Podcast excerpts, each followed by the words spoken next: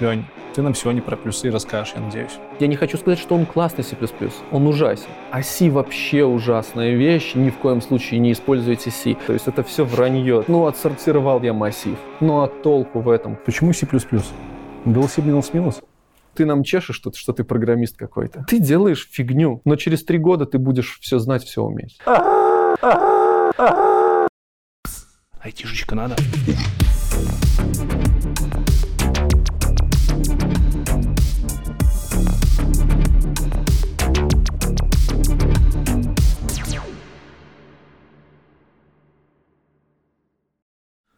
Всем привет! Меня зовут Лекс, и вы на канале IT Борода. И сегодня у нас с вами интервью, то самое, которое вы очень долго ждали, а интервью по C++ ждали очень долго. В гостях у меня э, Леня из компании Wargaming. И, собственно, Лень, ты нам сегодня про плюсы расскажешь, я надеюсь. Все, что знаю, все расскажу. В том числе, так как Леня работает в Wargaming, он работает с игровой индустрией, поэтому будем это все делать вот в обертке игровой, немножко озираясь на вопросы геймдева. В самом начале я обычно спрашиваю про детство, про универские годы, чтобы немножко ввести слушателя в курс дела, поэтому расскажи, вот с как, когда ты начинал, в какой то школе учился, в какой то университет поступил, когда это вообще было, и как это происходило все дело? Учился в средней школе номер 22 города Витебска. Там у меня не было ярко выраженных каких-то талантов. Вот. Ну, мы просто как бы баловались в основном. Но мне повезло, я не попал ни в детскую комнату милиции, никуда не загремел. Хотя некоторым моим друзьям не так сильно повезло, но так получилось, что я не планировал даже поступать в институт. В я планировал пойти после школы в армию. Угу. Вот. Этим огорчал своих родителей, особенно мать. Отец ко всему спокойно относился. Мать, что это такое за дело? Ты же должен, ты же сыночка, должен обязательно поступить в ВУЗ. Нет, же родину защищать не надо. Вот. И за две недели до поступления, валяясь на пляже города Витебска, там на речке, я вдруг послушал, как все кругом поступают, и мне так захотелось. мне так захотелось. Я понял, что это другая жизнь, что будет интересно, что надо бы поступить в институт. И я быстренько попросил денег и поехал, посмотрел куда бы можно было поступать. А мне в жизни нравилось тогда только играть в компьютерные игры, машины и девчонки. Больше ничего. Какой это год был? Это был, ну, мне было, не знаю, лет 17, 2001, может, 2002, угу. наверное, где-то так. Ну и э, выбор у меня был небольшой, потому что я закончил школу на средний балл 3,7. То есть я учился... По пятибалльной системе. По пятибалльной системе, ну, да. Да, учился хорошо. Вот. Ну, так получалось, что я не видел смысла вообще входить в школу.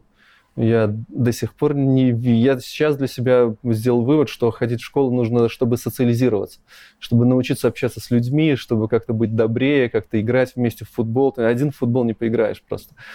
Но чтобы учиться, я считаю, школа просто не нужна. То есть, если тебе нужна математика, ты всю школьную математику поднимешь за один год, вообще не напрягаясь, если она тебе нужна. А ты хорошо втыкал математику, там, языки в то время? Ну, в плане, ты, ты был разгильдяем и не учился вообще? Или как ну это? как, я мог, э, если я все понимал, что объясняли учителя. То есть я смотрю, mm-hmm. что они рассказывают, я думаю, ну, ну как-то так, да, там. Okay. Ну, то есть, ну, русские языки у меня были двойки, но мне вот помню даже имена своих учителей, они мне просто говорили, что если ты, Леня, будешь сидеть тихонько и не будешь отвлекать других, то я тебе еще потом тройку поставлю, и в конце четверти тоже тройка. И как бы все, и, ну, и пойдешь дальше. А будешь плохо себя вести, будь... Я просто понял, что можно договориться, вести себя культурно. Я сидел тихо и, и не рыпался. И все было хорошо. Математику я чуть-чуть любил, потому что мне казалось, что это какая-то тайная наука, которая все кругом объясняет. И я просто любил, у меня классная была э, математичка, и поэтому ну, ее нужно было послушать. И было интересно, вот, как минимум понять. Плюс у меня дед был отец инженер, мать инженер, дед инженер. И так получалось, что мне всегда было интересно, как все устроено. Вот тебе дарят новую машинку. Ты mm-hmm. смотришь на нее 5 минут, а потом тебе интересно, почему у нее крутятся колесики ты берешь молоток, хлоп, и смотришь, что там у нее внутри. На тебя уже орут родители, что как так, не прошло и пяти минут, ты ее разломал. На, тебе, на твое любопытство, ага, там, оказывается, есть моторчик, и он то работает, то не работает. Тебе интересно, а, а как этот радиосигнал вообще перешел? Вот я нажал на какую-то кнопку, здесь же нет проводов, как, почему он начал крутиться? И вот эта вот мысль, как это работает, как это устроено, она потом мне очень помогла в плюсах.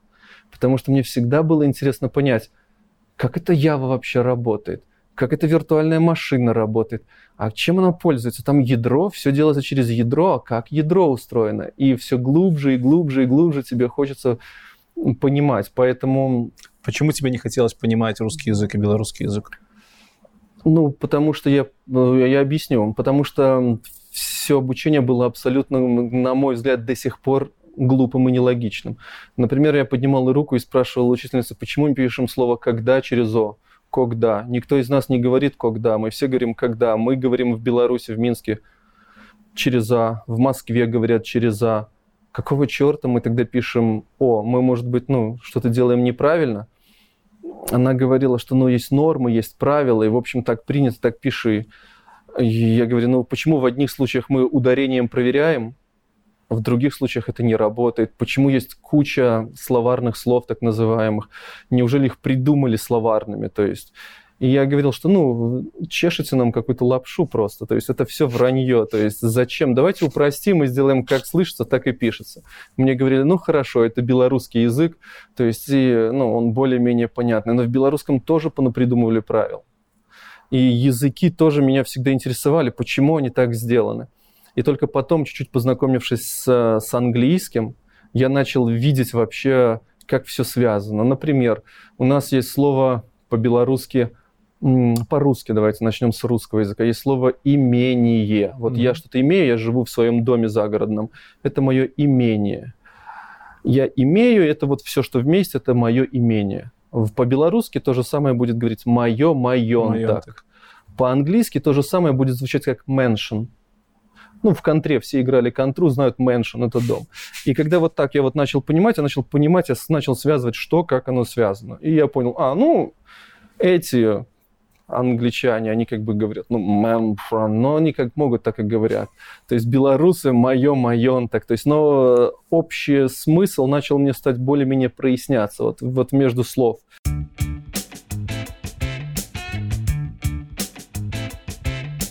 Ну что, ребята, забегая немножко вперед, скажу вам, что и я, и Леня сходимся во мнении о том, что C++ это не самый легкий язык для вхождения в IT.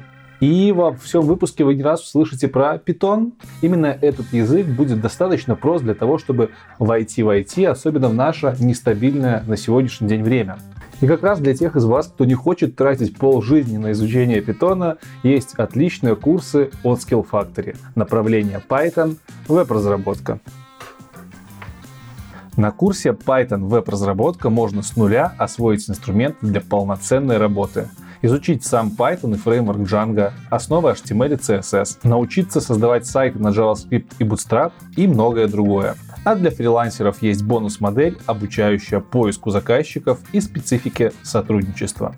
Сам курс ориентирован и на новичков, и на тех, кто уже пытался изучить Python. Здесь вы научитесь выполнять те действия, которые закроют 80% задач как на работе, так и на фрилансе. Да, и, кстати, YouTube и Instagram написаны на питоне. Так что, кто знает, может быть, после этого курса именно вы станете основателем очередного миллионного и миллиардного стартапа. Сейчас в Skill Factory с 19 мая по 25 мая проходит огромная распродажа с 50% скидкой. Но если вдруг вы не успеваете на распродажу, то не расстраивайтесь. Я, как всегда, выбил для вас промокод IT-борода, который даст вам 35% скидки. Просто при оформлении заявки сообщите этот промокод менеджеру, они в курсе. Стопудово. И не стесняйтесь проходить по ссылке в описании и узнавать больше о курсе Python для веб-разработки. Ну а мы продолжим слушать Леню. И да пребудет с вами дух разработки.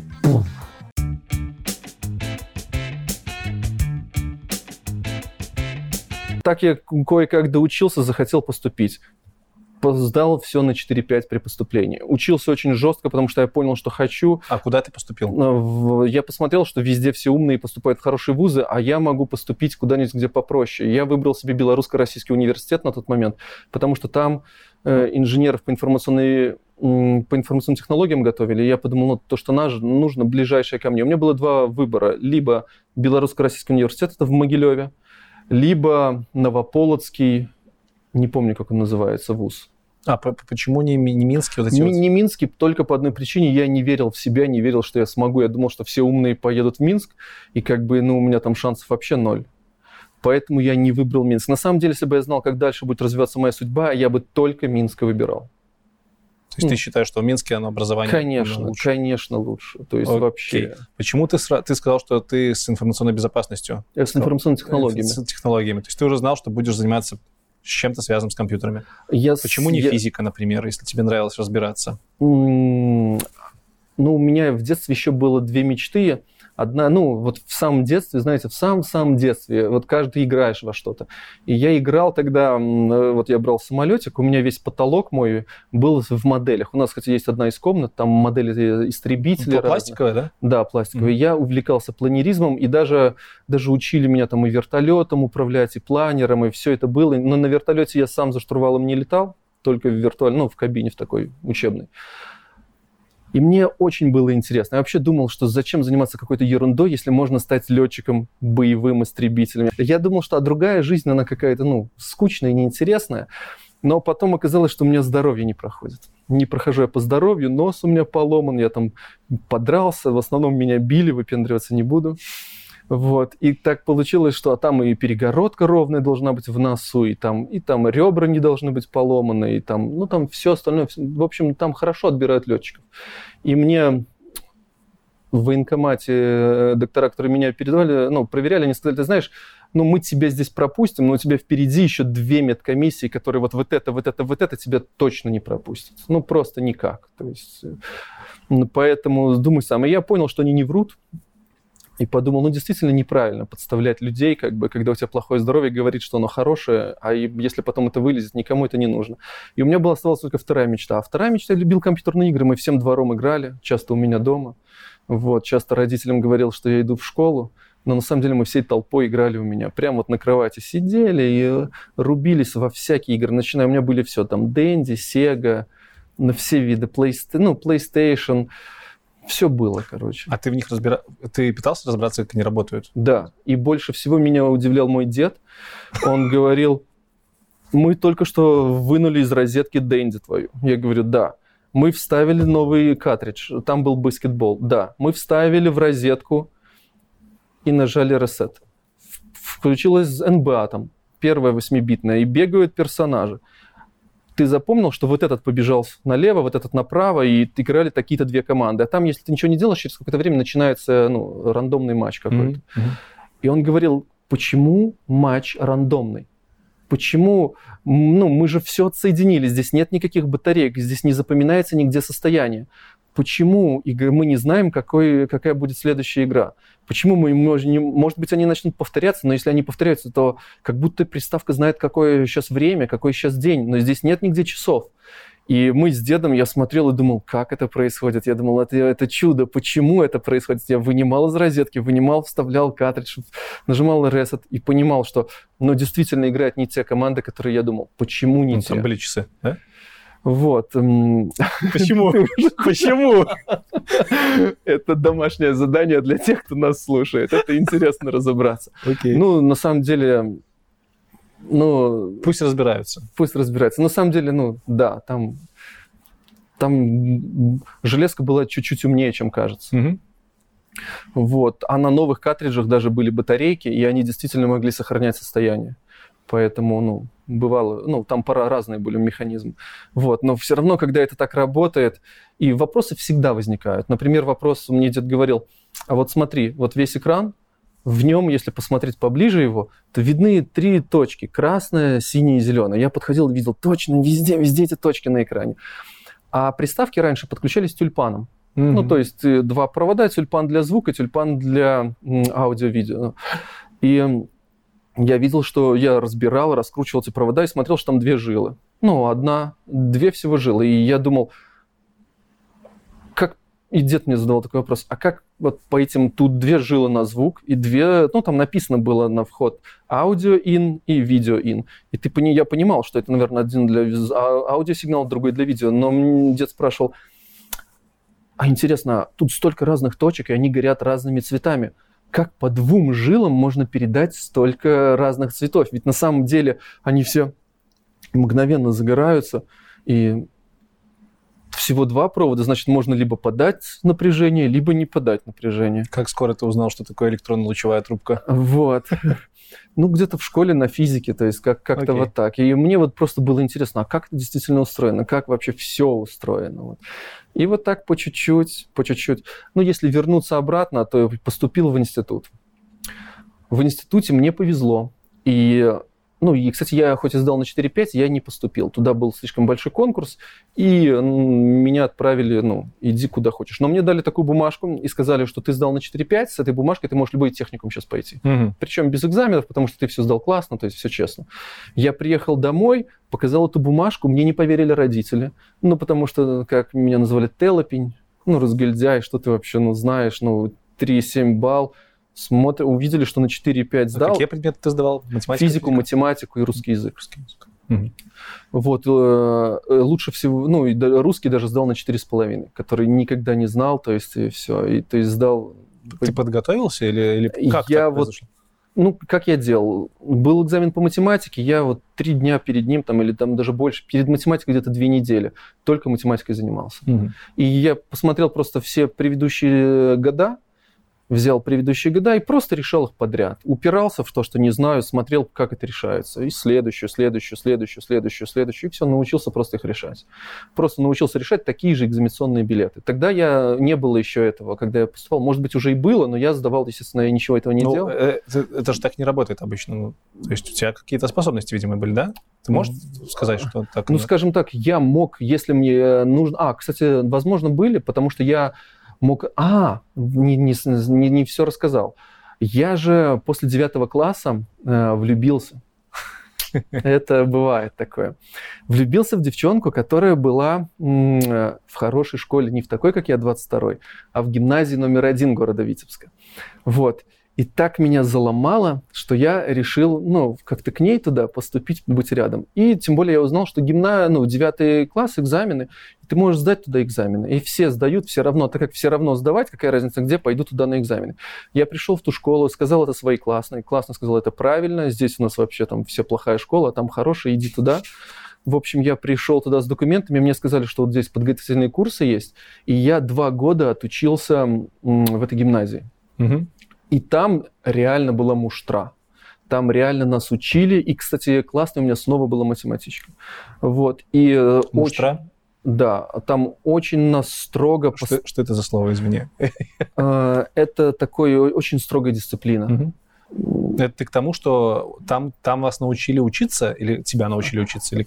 Там как-то приучили во всем разбираться. Приучили, что вот, ну, вот, вот сядешь, и вот пока не разберешься, mm-hmm. не встанешь. И получается, ты после университета вернулся с этими оценками. Родители говорят, ну ты вообще как-то... Да, родители говорят, ну как бы неплохо, ну да ладно, сходишь там куда хочешь иди. А приехал мой дядька, мой дядька, и сказал, вы вообще как бы на моих родителей надавил, сказал, что на самом деле у вас нормальный ребенок, все у вас нормально, вы как бы, ну, то, что вы там хорошо учились, а мои родители хорошо учились в школе, вот, это не важно. А он как бы сейчас другое время, другие дети, поэтому закиньте за него денег, и он отобьется, отобьется, то есть не волнуйтесь, все будет нормально. И я поступил на платное. На третьем курсе института я учился на четверке, пятерке по пятибалльной системе в институте. На кого ты учился, только скажи сразу. Инженер по информационным технологиям. Okay. Раньше это называлось АСУ, вот все, все mm-hmm. что было, АСУ, АСАИ. Вот, отучился я, получается, спокойно так до третьего курса, и в институте была проверка государственная. После нее вдруг выяснилось, что полно бесплатных мест. И в том числе и мне, еще куча других студентов предложили перевестись с платного на бесплатный. Но на третьем курсе института меня уже взяли на работу в ЕПАМ. Угу. В ЕПАМ э, я прошел подготовительные курсы и начал работать. И я уже начал зарабатывать деньги. ЕПАМ в Могилеве? Да. Окей. И как только я начал зарабатывать деньги, то я понял, посчитал, да, что сколько я получаю и как. Я понял, что я отобью институт гораздо раньше, чем я закончу эти пять лет. И я понял, что мне не нужно никакое распределение, не нужны никакие два года. То есть мне вообще невыгодно э, ну, было переходить с платного обучения. Поэтому я остался на платном. Вот. Вообще, на самом деле, где-то после четвертого курса я хотел бросить институт. Но мать попросила, чтобы я пообещал ей, что я доучусь. Ну, я подумал, ну ладно, доучусь, как бы, ну, чтобы мама не волновалась, не надо же я такое волновалась. Расскажи чуть подробнее, как ты в ЕПАМ попал. Как я попал как, в ЕПАМ? Когда у тебя вообще программирование началось-то? А, программирование у меня началось на первом курсе института. Угу. До этого я играл и ничего не видел и не знал. Вот у нас в школах были корветы. И, кстати, учительница по программированию, по информатике, правильно будет сказать, была красавицей. Красавица, Надо в смысле, внешне или... Да, она и внешне, и хороший человек была тоже. Она такая блондинка кучерявая. То есть я всегда удивлялся, разве бывают блондинки кучерявые? Я думал, может быть, она завивается, а может быть, на самом деле. И так этот вопрос у меня и остался. Может быть, она ответит нам в комментариях. Ну вот. И так э, получилось, что... Ну, у нас были корветы, и она показала, что они могут. Но мне казалось, что они абсолютно ну, никому не нужны, они бесполезны. То есть, ну, НЦ пока там можно было что-то сложить, какие-то числа от 1 до 10, мне казалось, это ну, неинтересно. Вот. А в институте на первом курсе у нас был класс-лаборатория, куда ты мог прийти любой в любое время, фактически, ну, после пар. И они просто стояли, ты мог, ну, что называется, подойти тому лаборанту, сказать, мне нужен компьютер, тебе его давали, и у меня не было своего компьютера, не было ноутбука, не было компьютера в общежитии. Ну, это 2002-2003 год где-то, да? Да. Понятно. И я просто приходил туда, там были старенькие компьютеры, точно не могу сказать, какие, ну, примерно первый Pentium. Угу. Вот. И я на них делал лабораторный по программированию. Просто методично с друзьями. У многих моих друзей тоже не было никаких компьютеров. Мы просто приходили туда и делали там домашки на Borland компиляторе. Я помню даже, вот как мы это делали. Был фан, было интересно. И по чуть-чуть, по чуть-чуть э, ну, вот, разбирались, общались, и было очень интересно, потому что мы все были замотивированы, мы все, нам всем был, нравились игры, и нам всем хотелось научиться их делать. И мы все делились этими идеями между друг дружкой. Кстати, почти вся наша группа, вот в институте есть группа, есть подгруппа, и вот вся подгруппа, в которой я был, практически в полном составе работает в геймдеве. Хм. В разных конторах.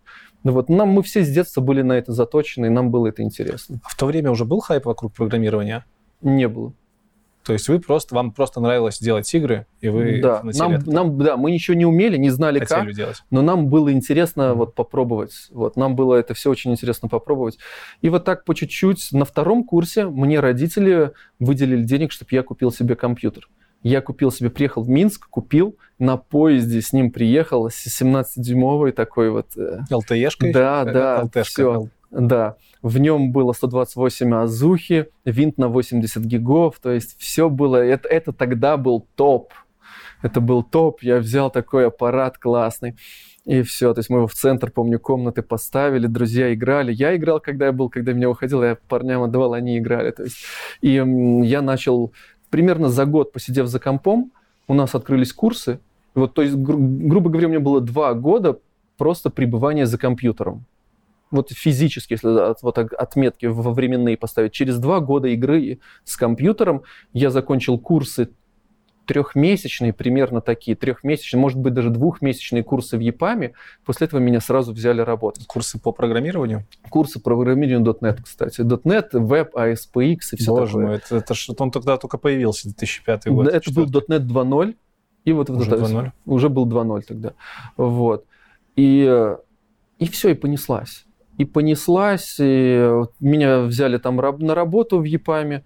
На ЕПАМе я потом перешел на Яву и потихонечку делал. Но в ЕПАМе мне ну, мечта не реализовалась, потому что я сделал какие-то, делал какие-то занятия, там какие-то CSS поправил. Здесь на, на, на, на саму бэкэнд мне не подпускали. Ты что, джунов нельзя на бэкэнд? Короче, это был такой фронтенд вебовский, да? Да, то есть, ну, мы писали, мы все писали. Мы там писали, там, я помню, что тогда мы делали с моим, мой преподаватель программирования был же моим начальником в EPAM е. Угу. Вот, Слава Башаримов, тоже отличный парень. Э, вот, и так получилось, что я помню, что мы там какой-то сайт делали про какие-то запчасти для немцев каких-то, то есть, и мне там он говорил, там, сделай вот это, там, на JavaScript что-то писал, там, что правил, ну, фронтенд, что-то смотрел, как там в бэкэнде, какие-то простые вещи мне говорили в бэкэнде сделать, я на Java это писал, но мне это вообще не доставляло. То есть, ну, чуть-чуть доставляло, но так слабенько, скажем так. Это, ну, вот. Потом для SAP 'а мы там делали. Ну, EPAM есть EPAM. Ну, то понятно. Есть, Кузня я, всего. Вот, я EPAM, если что, люблю, чтобы все понимали, mm-hmm. что для молодого студента попасть в ЕПАМ – это круто. Это круто, это интересно, это очень перспективно, и ты там очень быстро, как на крутом заводе, которым вот делают первоклассные Мерседесы, грубо говоря, ты, ты потом ну, придешь на завод, где делают Жигули, ты сразу почувствуешь разницу. Вот. И в этом плане я сразу тебе все покажут. И процессы, и системы контроля версий, как, что, и с заказчиком. Все покажут, все расскажут, всему научат. И это было очень классно. То есть в некотором смысле я бы сказал, что ЕПАМ научил меня очень многому, а я как только научился, так сразу оттуда и ушел. Такой неблагодарный сын. То есть, получается, да, по отношению как бы э, вот к ЕПАМу, может быть, они меня простят, как бы, как бы. Но я так понял, таких много, кто так делает, поэтому как Это бы... жизнь. Так Сколько лет ты там проработал, куда потом ушел? Три с половиной года. До конца универа и даже больше, да? Да. До конца универа и даже больше я проработал. И вот только меня более-менее научили программировать в ЕПАМе. Э, мне поступило из геймдев конторы мы вот прямо там целенаправленно, ну, люди знали меня и познакомились со мной, сказали, мы вот тут игры пишем казуальные, на VM Games в Могилеве. Сейчас они в Минске есть тоже. Ну, нам нужен программист, хочешь к нам?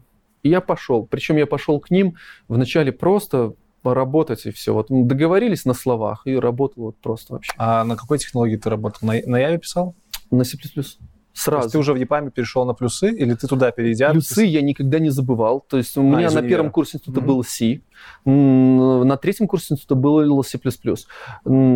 Очень классный был преподаватель Борисов, он уже на пенсии, вот. Он настолько, он любил нас, студентов, и к нему можно было подойти и сказать, вот как делается вот это. Он говорит, у меня есть книжка, он мог свою личную книгу тебе отдать просто. И он очень нас любил, детей, ну, студентов, и все нам помогал рассказать. И он был практик. Мне этим он понравился, что он был практик, который все мог объяснить, как оно устроено. Это настолько сильно ускоряло рост вот нас, людей. Я знал, что я приду и все. То есть и мне все покажут, расскажут, или покажут, вот как это найти, mm-hmm. где это найти. Вот, очень я ему благодарен. Трем, трем человекам благодарен за вуз.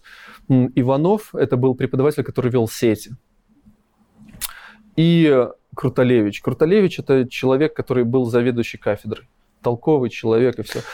А вот на фоне этого я не могу не спросить, почему ты считаешь сейчас, что в Минске образование айтишное лучше? Ты сейчас расскажешь, у тебя и сети были, и программирование хорошее было, в Могилеве все это было. Сейчас этого там нету? А, сейчас скажу, почему в Минске. Из всех программистов, с кем мне удавалось встречаться и общаться, я могу сказать, что самые толковые были те, кто закончили РТИ. Mm.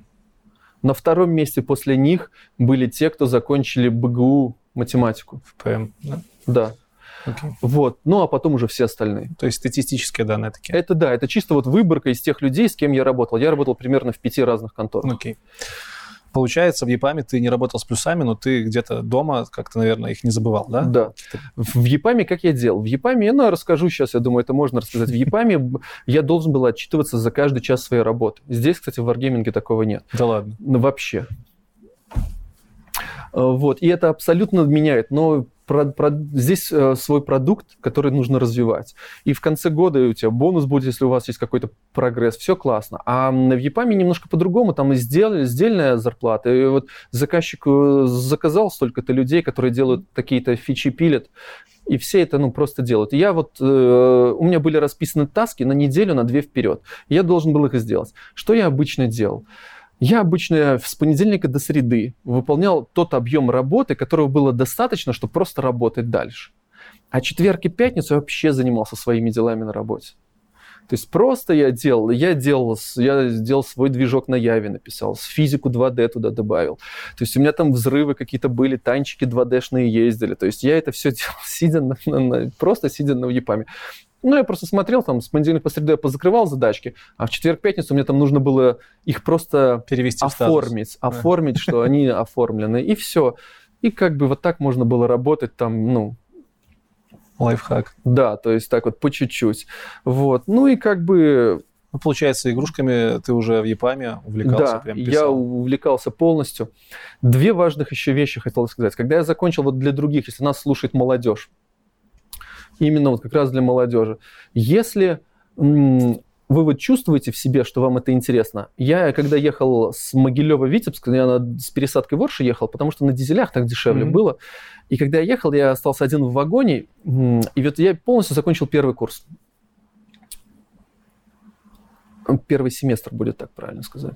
Пе- Первый, первая сессия, в общем. Да, все сдал, все сдал и ехал. И я был так остался, что я там задержался, и когда я ехал, все уже разъехались, и я был один в вагоне. И когда я ехал один в вагоне, мне такая тоска напала, что я вот, ну вот полгода прошло, а я ничему не научился. Я подумал, что вот еще вот таких вот тут вот, сколько там, несколько отрезков таких же, и все. А я так и не понял, как делать игры.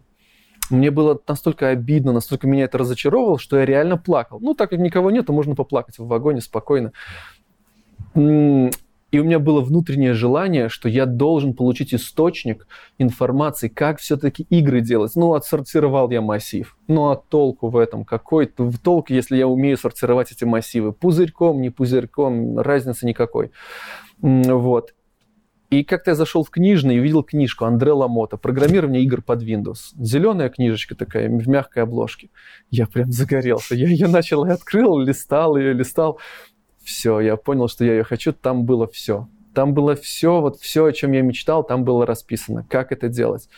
Эту книжку купил мой друг, у меня не хватало на нее денег, он купил, и мы вместе толпой ее читали. С- Буквально за один месяц, прочитав эту книжку, и вот где-то вот первый курс закончился, где-то там второй курс был, это где-то вот второй курс, я купил себе эту книжку, ну, уже в твердом переплете, ну, продолжение ее, вторую часть, и где-то месяц я просто позанимался по этой книжке. Я вернулся обратно в институт. Это было как раз перед тем, как я попал на работу в ЕПАМ. Мгм. Я почувствовал, что я просто ну, вырвался вперед, я все знаю. То есть я вот все, чему учат в институте, все, мне уже все понятно. То есть уже вот как будто вот это вот, вот просто я изучил эту книжку. От начала до конца, буквально за месяц, э, проверяя программы, он там, у нее она с диском была, можно было программки запускать, все делать. А там Андре Ламот объяснил по шагам все, начиная вот, вот как пиксель на экране софтово там вывести, заканчивая звуком и как его смикшировать софтово и все остальное. Вот. И когда мне все это стало понятно, в институте многие прикладные вещи ну, только помогли, потому что я, мне уже не надо было думать, как программировать. Не надо было думать, как там компилятор подключить или как, как заголочные файлы, как библиотеки использовать, как создать DLL. -ку. Мне это не надо было думать, потому что я все это знал. Мне оставалось только вот ту часть информации получить, как конкретно игра работает. Мгм. Вот. И я быстренько эту информацию подогнал, и все, и дальше было вообще очень просто. Теперь возвращаемся к моменту, когда ты перешел в игровую компанию. Это компания Могилева была или в Да. Минске? AVM Games. Мгм. Ты, получается, у них сколько поработал? Тоже где-то три года, может даже больше. М, точно не помню, три года минимум. Три Чем года ты там точно. занимался? Я сделал там свой движок. Сделал свой движок, сразу пришел, я посмотрел, что у них было написано. О, это был, вот сейчас вот расскажу, мне никто не поверит, но это правда. Эти Старожилы в M-Games подтвердят. Когда я пришел, они не пользовались даже э, системой никакой контроля версий.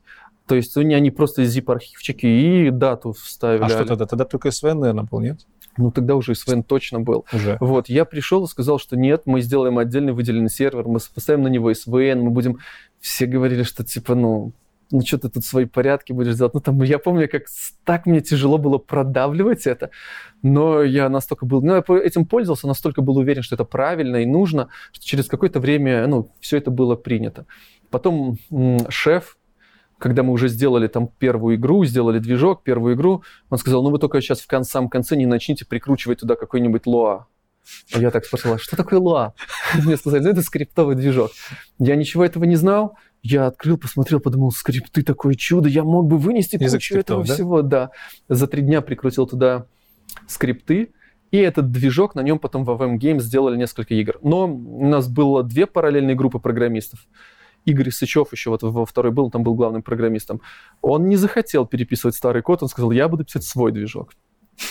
И, кстати, вот Олег Роговенко, шеф AVM Games, он был достаточно умный человек, он есть умный человек. Он подумал, ну хорошо, хорошо, лишь бы как бы, ну ты пиши свой, а вы пиши, ну ты Борьба пиши свой. движков, короче, вот, и, и мы сделали, ну, сделали два движка. И, и тот, и тот успешный, тот, и тот, ну, то есть просто пишите поддерживайте. Хотя, конечно, если бы мы могли договариваться и объединяться, это было бы лучше. Что такое движок? Вот чуть-чуть перескочим, чтобы понятно было.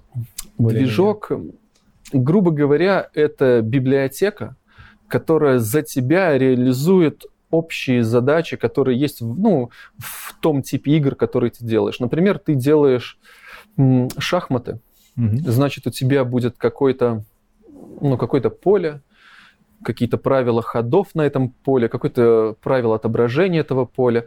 И там ты можешь быстро это задать, ну просто вот так поле у меня задается там не знаю, картинками. Угу. Ходы задаются там такими-то анимациями, там, не знаю, 2D, 3D, неважно. То есть ты можешь это сделать быстро.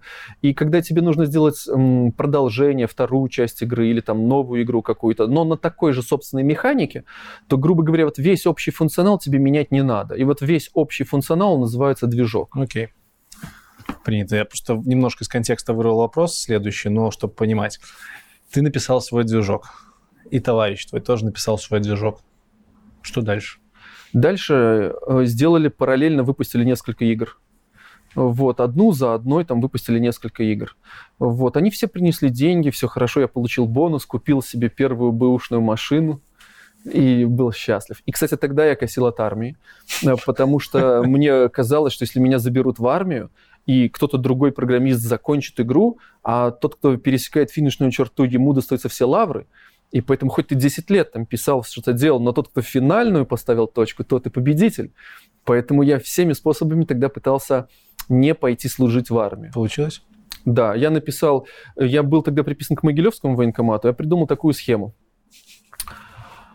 А, что я ведь прописан, меня выписали в, не, в никуда, меня выписали, как только я закончил учиться в институте. Угу. Я проживал как бы на квартире, но меня никто там не, не, прописывать не собирался. Вот. И я был прописан в Витебске у родителей. И я сказал, что я, ну, я не должен тогда идти от Могилевского военкомата. И написал в Министерство обороны письмо, что меня бы перевели туда, и почему описал. Из Министерства обороны пришло, пришел мне ответ – и так, кстати, да, они выдержали все сроки, что да, вы имеете право в такой вот с, прямо с этим же письмом приехать в Витебский военкомат, вас будут переводить. В чем была э, суть? Я рассчитывал так дни и тянул резину со здоровьем, чтобы к тому моменту не хватило времени, я быстренько с этим письмом приехал, и нужно было меня перевести документы, а перевод документов из одного в другой военкомат это не так просто. Сейчас может быть уже все в электронном виде, сейчас может быть это мгновенно делается. А тогда не было ничего в электронном виде, и тогда это была процедура такая, письма отправлялись через почту, потом они шли, то есть, ну, все эти дела личные, и это была долгая процедура.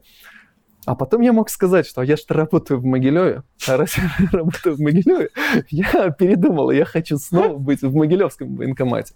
В общем, я сделал пару раз пару раз я сделал этот финт ушами, но потом остался в Витебском военкомате, и сразу для тех, кто, ну, для зрителей скажу, что я в армию все-таки попал. Так что, как бы, ну, но мне хватило времени от нее покосить и все-таки выпустить свою игру. И я знал, что да, все, я ее довел до конца, она выпущена в про, в про то есть она, она до сих пор есть? Она до сих пор есть. Первая моя игра называется Romance of Rome. Вы ее можете скачать спокойно. Я уверен, что... Это Android-приложение? Нет. И на тот момент, когда я ушел из АВМа, до того, как там появились все эти Android-приложения, и поэтому она была точно под Windows сделана, вот. Я допускаю, что сейчас ее кто-нибудь в Games портировал еще на что-то. Окей. Вот. Я так полагаю, после этой компании ты попал в армию? А, нет, я попал да. в стартап, который начали мои друзья. Угу. Мои друзья начали стартап. Вот расскажу немножко о стартапах. Когда стартап начался, вначале было все классно а потом он немножко там, там один человек вышел, как знаете, как бывает, один из друзей там чуть-чуть вот спрыгнул в другую контору, а в стартапах обычно все тонко. То есть чуть-чуть вот кто-то спрыгнул, значит, кто-то должен закрыть вот, этот, вот эту дыру недостающую. И стало трудно. Мы там чуть-чуть не успевали, и вот где-то целый год работали целый год работали там. Ну, можно сказать, я работал практически без зарплаты. А я еще тогда сделал глупость, женился. Никогда не женитесь, если у вас нестабильное финансовое положение потому что вам припомнят все, что вы обещали. А понимаете, часто бывает так, что вы как избиратель, ну, как, как президент на избирательном участке, вот перед избранием вы столько всего наобещаете, чтобы электорат за вас проголосовал. А потом, потом вы скажете, что да-да-да, я все это буду выполнять, но потом на пенсии, там, мы, мы, мы, мы, мы съездим на море, мы там все купим, но потом. Вот. А все же хотят наслаждения здесь и сейчас. И поэтому, ну, э, вот тогда наступили тяжелые годы, реально наступили трудные годы. Жена тогда разочаровалась во мне, ушла. И, кстати, с одной стороны, было тогда тяжело, а с другой стороны, это меня и мобилизовало. Какие это годы были? Девятый, восьмой примерно, чтобы ориентироваться? Было лет семь назад. Окей, то есть тринадцатый где-то, двенадцатый год. Вот, где-то вот так. Угу. И я вернулся обратно к родителям обратно к родителям, вернулся из Могилева в Витебск. У меня уже тогда было несколько игр законченных, все остальное. Из AVM Games я ушел в стартап. В стартапе там я не был успешен. Не то, что я, там было трудно. Было трудно, и плюс э, семейные неурядицы, мне, мне на все стало наплевать. Трудно было в плане программирования? Нет, программирование, кстати, в, стар- да? в стартапе наоборот. Программирование было самое классное и интересное. Это было реально вот просто огонь. Но в плане отсутствия денег и вот, вот других mm-hmm. каких-то проблем, мне все, на все стало, на какое-то время стало на все наплевать. И я просто вернулся к родителям. Вернулся к родителям и, э, ну, не знал вообще, что делать. Сходил, вот тогда я сходил в армию, вот, и начал, у меня родственники, они занимаются спортом, и они, ну, нашу спортивную, нашу сборную по тяжелой атлетике тренируют. Вот. И я просто ходил, ходил лето тогда было, я просто ходил к своим родственникам потренироваться тоже, чтобы они технику показали где-то что-то. И они мне говорили, что ты знаешь, что у тебя машина есть, а детей нужно отвезти, там, ну, государство выделяет деньги для детей, что их кормят и все остальное. Но как обычно у нас сделано, столовая находится в центре города, спортзал находится на окраине города. И когда летний лагерь, например, детский, то на своих собственных машинах тренера возят детей mm-hmm. и все остальное. И мне говорили, ну ты поможешь нам. И я просто тогда ну, возил детей в столовую, тренировал маленьких таких вот шпендиков, там рассказывал им, как приседания делать правильно с гантелями. И я не был официально трудоустроен, но мне тренера даже там, вот когда там соревнования были какие-то копейки, даже вот, ну, чтобы было ну, честные люди, там даже какие-то копейки давали. То есть ты выгорел, да, на то время? На то время я выгорел, конкретно. да, и я просто занимался, чем я занимался? Я Uh, все равно писал C++ дома по вечерам. все равно я писал вот какие-то вещи, которые мне было интересно, какие-то, какую-то графику подписывал. Вот. А, ну, с большего я просто ходил в спортзал и тренировался. Тренировался сам, тренировал маленьких детей со своими родственниками.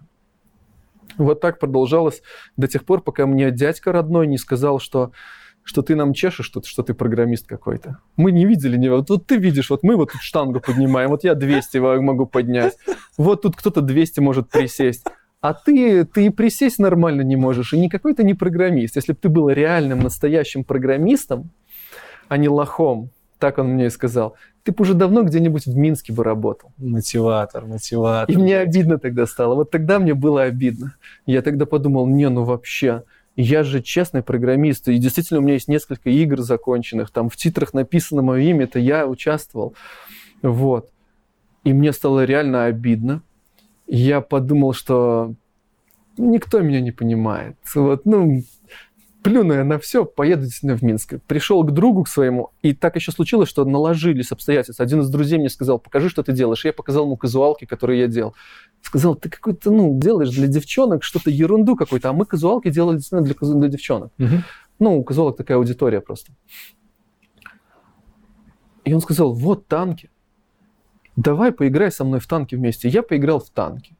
Я поиграл в танки, он говорит, вот прикидываешь, пацаны наши, белорусы, сидят, делают танки, вот нормальная игра, а ты делаешь фигню. Зачем ты вообще, ну ты жизнь просто впустую тратишь. Я подумал, что, ну а действительно, я поискал интересные компании, которые делали, и подал свое резюме. Оказалось, что один из парней, который на тот момент в AVM Games был моим учеником, я его учил, он уже здесь был лид UI на больших танках. Я ему написал, говорю, что, мол, так и так, хочу как бы свое резюме. И через него меня взяли сюда на работу. Вот, ну, то есть, как бы через постель получается. Вот. Ну как, я прошел собеседование, там было собеседование, мне там задали вопросы, там, что там такое, там, delete, там, всякие дела. Я ответил, что знал. Меня взяли на работу, дали мне зарплату, и я начал здесь работать. И когда я сюда пришел, я сразу понял, что, ну, надо было раньше сюда ехать. Сколько лет назад это было?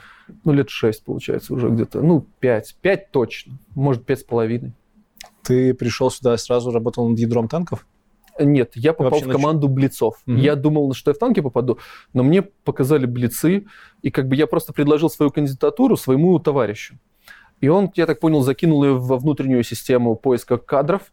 И я так понял, что ребята с блицов, именно с мобильных танков, меня урвали. Тем более, как бы, ну не знаю, может, им было, я был более интересен. А я посмотрел, поспрашивал, что они делают, и я подумал, то, что надо. Ну, потому что я любил кросс-платформу, я этим как раз занимался. Вот. Э, я к тому времени уже спортировал пару игр на Android. То есть, э, ну, у меня был такой опыт, вот когда в стартапе я работал. То есть, поэтому ну, они меня поспрашивали, он, им как раз такой человек и был нужен. И Сейчас поэтому... ты продолжаешь работать над Вот блицом? именно этим я и занимаюсь. Я э, работаю над блицами. Я бы даже сказал, вот, кстати, могу тоже для начинающих, для молодых, для джуниоров рассказать. Сейчас есть в интернетах такая популярная тема нигде не задерживайтесь больше, чем на два года. Как бы вот, потому что вы засидитесь, вы да. ничего знать не будете. И так как вы ничего знать не будете, все плохо, нужно постоянно что-то новое. И очень большая текучка кадров. Очень многие приходят, уходят, два года работают, уходят. Могу сразу сказать, что это полный миф как я, например, подхожу. Вот сейчас, например, вот, ну, я могу прикладные какие-то вещи рассказывать. Ну, даже вот сейчас вот расскажу. Вот приходит к нам человек, он первые полгода только в сборку в проекта, во всякие нюансы въезжает. То есть он как бы понимает, потому что проект, когда большой, и когда у него есть уже легаси какой-то, ты не можешь что, поправить, ну, что угодно там поправить. Ты должен знать нюансы, знать какие-то... И они правили, правятся медленно, и очень надо аккуратным быть в нюансах.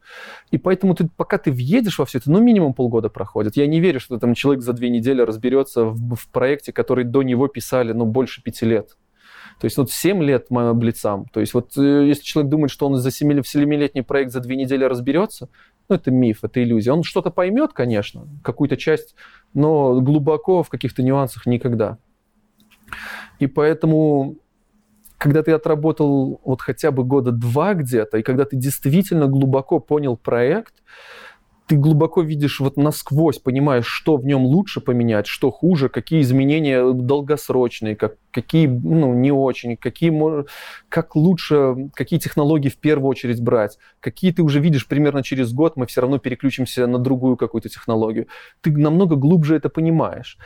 И если тебе интересно, ты будешь развиваться по-любому.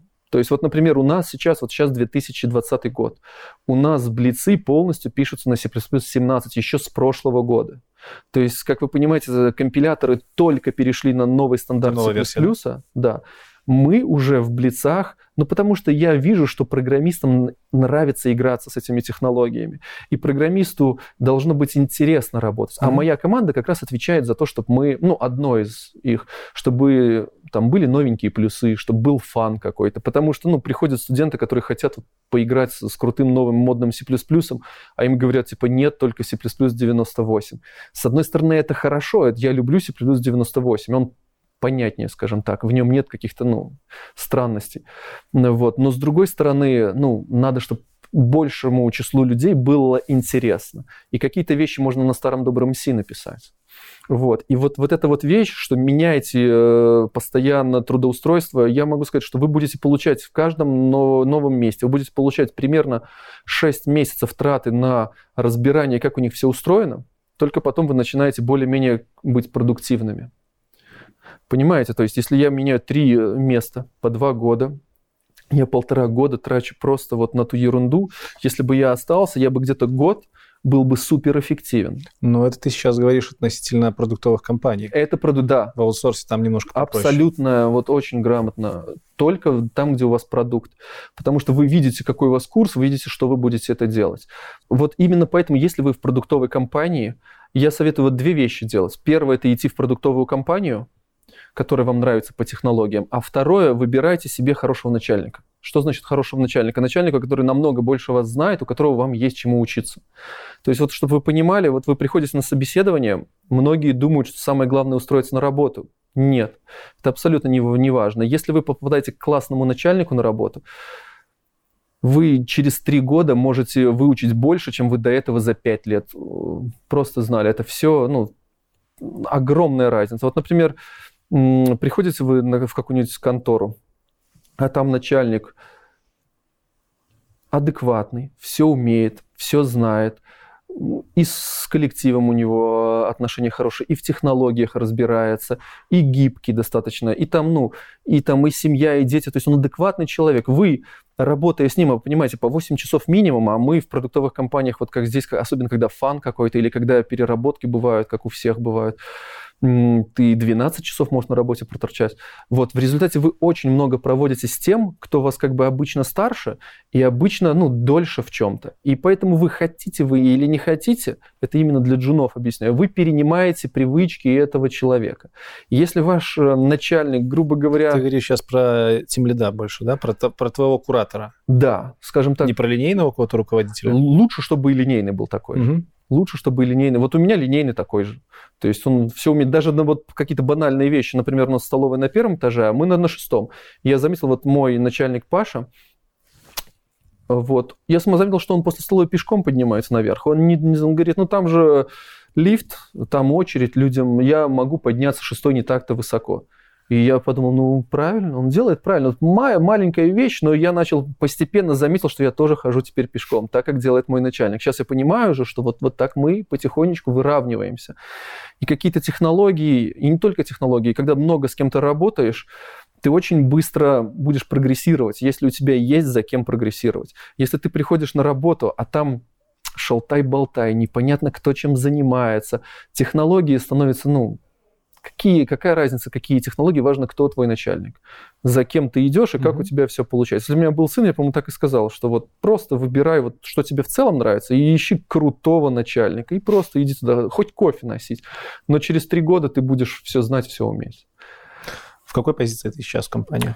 Я, ну, там она красиво звучит, core developer движка.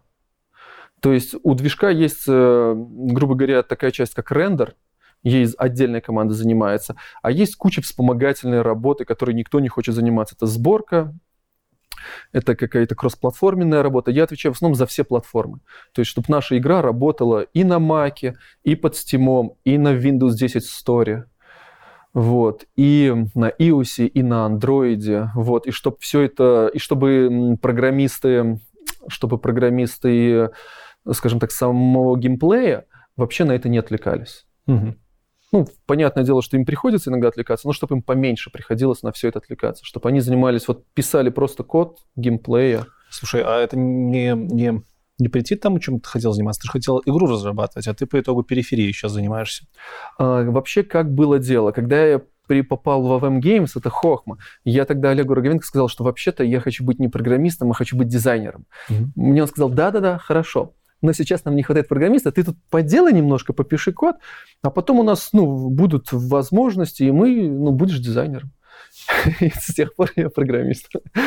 То есть okay. вот, вот так получилось.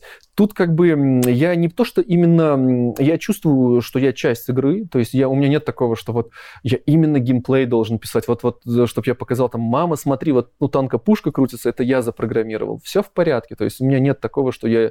То есть вот не знаю, я написал там семейк, какую-то часть сборки на семейке, или там кто-то еще другой мне помогал в этом. И у меня нет такого, что вот это не важно. Это еще как тоже важно. То есть все в порядке с этим. Э, мы, мы закончили на том, э, где ты сейчас работаешь, какой должности, немножко поговорили. Это все была вводная часть. Сейчас давай перейдем к C++, к технической большей части. Начнем с того, э, вообще откуда плюсы появились, и как они развивались, что есть на данный момент в плюсах? С одной стороны, э, C++ сейчас одна из самых, я бы сказал, доминирующих технологий. И бурно, ну, у нее сейчас бурный рост, стандарты один за другим выходят сейчас. Уже 2020 года стандарт. Ну, я думаю, он уже почти в финале готов. Что значит стандарт? У плюсов как-то каждый год выходят новые релизы? Начали. Первый был 98-й, потом 3 года, потом 11 14 17 вот сейчас будет 20 -го года стандарт языка. В стандарт обычно добавляются какие-то расширения как самого языка, так и библиотеки. Вот. В результате получается, что чем хорош стандарт? Да. Если... Библиотеки, извини, ты имеешь в виду стандартные библиотеки. библиотека, да? да, стандартные okay. библиотеки C++. Угу. Вот. Грубо говоря, если вам нужно что-то сделать, и это можно сделать через стандартную библиотеку, то это ну, есть огромная гарантия, что это будет работать через 200 лет вся, практически вся стандартная библиотека, которая была в 98 году, до сих пор поддерживается. Если там были какие-то странности, то это задеприкейтили и убрали. С мощная поддержка снизу идет. Да, поэтому... Если взять, конечно, есть вот C-Sharp, вот как ты вот работаешь, там стандартная библиотека C-Sharp, она просто божественна, в ней есть все о чем только можно поменять. Хочешь окошки, хочешь сетевое какое-то взаимодействие, хочешь файловую ну, Ты имеешь систему. в виду сейчас э, фреймворк наш, да. .NET? Да, в .NET есть абсолютно все, что может только понадобиться. Я даже не знаю, чего там нет. Там, mm. по-моему, даже нейронные сети добавили. А, ну, это обертка ML.NET, обертка над Python, по-моему, если правильно помню. Ну, в общем, там... Но, тем не менее, у нас поддержка снизу не самая лучшая. Мы сейчас перешли на новую версию .NET Core, и много чего из .NET фреймворка обычного пока еще не поддерживается в коре. Ну, в чем выигрыш C++? Вот давайте представим себе, вот если вот меня слушают новички, вот чтобы они просто представили свой компьютер, и вот, например, у них открыт браузер. Ну, большинство, у большинства нас смотрит через браузер, я думаю. У вас браузер только двух вариантов. Ну, большинство. Это Chrome или Firefox. Согласен. Ну, большинство подавляющее будет Chrome, поэтому его возьмем. Chrome написан... В Chrome крутится сейчас, э, ну, наверное, ютубчик, который на страничке работает через JavaScript. JavaScript, казалось, все на нем пишут. И казалось, ну, это доминирующая технология. Но этот JavaScript крутится внутри V8. V8, насколько я помню, Сейчас уже, может, он V12 называется. Раньше это был V8, когда я с ним игрался. Вот. Это движок, написанный на C++ для того, чтобы на лету конвертировать JavaScript в байт-код. Ну, и, а этот же байт-код сразу на лету конвертируется обычно на, на системах э, прямо в нативный код текущего процессора с экранированием специальных инструкций, чтобы была как бы песочница, чтобы этот JavaScript не мог сгенерировать что-то такое, что выскочило куда-то ну, за пределы этой песочницы. Байт-код ты имеешь в виду тот же самый, который и обычная Java? Ну, который Java делает или машинный код? Нет, нет, нет. Именно байт-код машины mm-hmm. от V8. Mm-hmm. А вот этот вот байт-код еще раз преобразуется уже в нативный код, но со специальными ограничениями, чтобы не выпрыгнул из, из песочницы. Ну, так было раньше, по крайней мере. Э, я не слежу за этой технологией плотно, но я думаю, там сильно ничего не меняется. И вот э, если мы посмотрим дальше, получается, этот C++ кто-то должен был написать. Сам этот движок встроен в движок общий, который называется Chromium. Это, он весь тоже написан на C++. Он и файловое взаимодействие, и графику рисует, и и сетевое взаимодействие осуществляет, и звук, э, звуки микширует с разных вкладок, одновременно вы можете там делать все что угодно. И все это взаимодействует через операционную систему. В user space нужно понимать, что, ну, как это происходит, то есть не в, на уровне ядра, где вы напрямую с железом взаимодействуете, а на уровне пользовательской программы, чтобы чуть-чуть вот глубже это почувствовать, нужно понять, что на уровне пользовательской программы, что бы мы ни захотели, мы всегда об этом просим операционную систему. Мы, грубо говоря, просим операционную систему, дай мне, пожалуйста, память. Операционная система, открой мне, пожалуйста, вот такой файл. Операционная система, а есть ли такой файл? Операционная система, а можно вот этот сокет сетевой там открыть, а можно то. И операционная система производит эти действия, и потом нам дает результат какой-то. И мы всегда сидим в нашей памяти полностью. Если что бы мы там ни написали, в худшем случае мы просто закроемся, скрашимся. Так вот, если посмотреть на весь этот стек, и в конце ядро операционной системы, которое написано обычно на C++, и драйверы, которые непосредственно на железе крутятся. Вот. Это тоже написано в основном на C, тоже C++ иногда используется. В результате получится, что если мы по количеству пользователей на планете посмотрим, то доминирует JavaScript. Там этих фреймворков JavaScript, их бомбическое число, я не знаю сколько просто так много, что их не упомнишь все. JavaScript там все время, там, ну, через стандарт ECMAScript все время улучшают. Там новая версия, не знаю, какая сейчас, седьмая какая сейчас самая новая. ECMAScript? Да. Ой. Ну, я, я тоже не знаю. Ну, там, по-моему, уже 16 они же по, по, по, по этим... По годам уже начали нумероваться. ES по году предыдущему, а ECMAScript, по-моему, идет по году текущему. Последняя цифра, может, девятый. Могу ошибаться. Ну, не, не суть важна. Да, и мы приходим к вот этому ощущению, если вот следили за мыслью, то видно, что огромный стек этих технологий, он только в конце начинает сильно разрастаться, ветвиться и разниться. А все до этого это C и C++. Это абсолютное доминирование. То есть, грубо говоря, э, ну, я э, если мы возьмем, например, .NET. .NET написан то же самое, как и Java, у них есть своя виртуальная машина. Которая тоже работает на... Да, которая тоже написана на C++. Да. Вот, в результате, если вот вы рано или поздно, вот вы, например, начнете изучать Яву, то рано или поздно вы захотите подумать, а вот почему у нас вот так работает garbage коллектор? А вот для моих задач, вот для конкретных моих задач, вот здесь, здесь, и garbage коллектор можно было бы переделать вот так-то и так-то, и было бы лучше. И тогда вам придется спуститься на уровень Java виртуальной машины, залезть в исходный код на C++, это garbage коллектор и подправить его напильником так, как вам нужно вот под ваш конкретный сайт или под ваш, сервис или то, что вы пишете. Сборщик мусора можно подправить? Конечно, без проблем. Вот. И в результате получается, что я хочу вот, чтобы люди поняли, что если вам нужен C++, если вы вообще хотите в это вкладываться, вам нужна большая тяга к этим знаниям и во всем этом разбираться. Именно глубинным. Да. Потому что вы тоже ну, где-то за полгода можно освоить классно Яву, сдать сертификацию, прийти к любому работодателю и сказать, вот сертификат, вот э, я хочу быть Java-программистом, я заплатил 200 долларов, все сдал, я, я классный программист на Яве. И вас возьмут в какой-то банк, и вы будете хорошие деньги работать, э, получать. Но вот, грубо говоря, в геймдеве это все ну, по большей части не нужно. Потому что в геймдеве э, вам нужно сделать так, чтобы игра работала на самом дохлом корче, который есть у пользователя. И не дай бог, он чуть-чуть будет глючить где-то, а у вас старый корч пятилетний какой-нибудь. Вот, пользователь скажет, все, картошка не смогла, у меня крутое железо на самом деле, и все. В результате получается, что у вас как бы выбора нет, вы вынуждены использовать максимум того, что использует железо. Но есть какой-то баланс между тем, сколько у вас разработчиков, какого они уровня и как быстро они могут какие-то добавлять новшества в игру.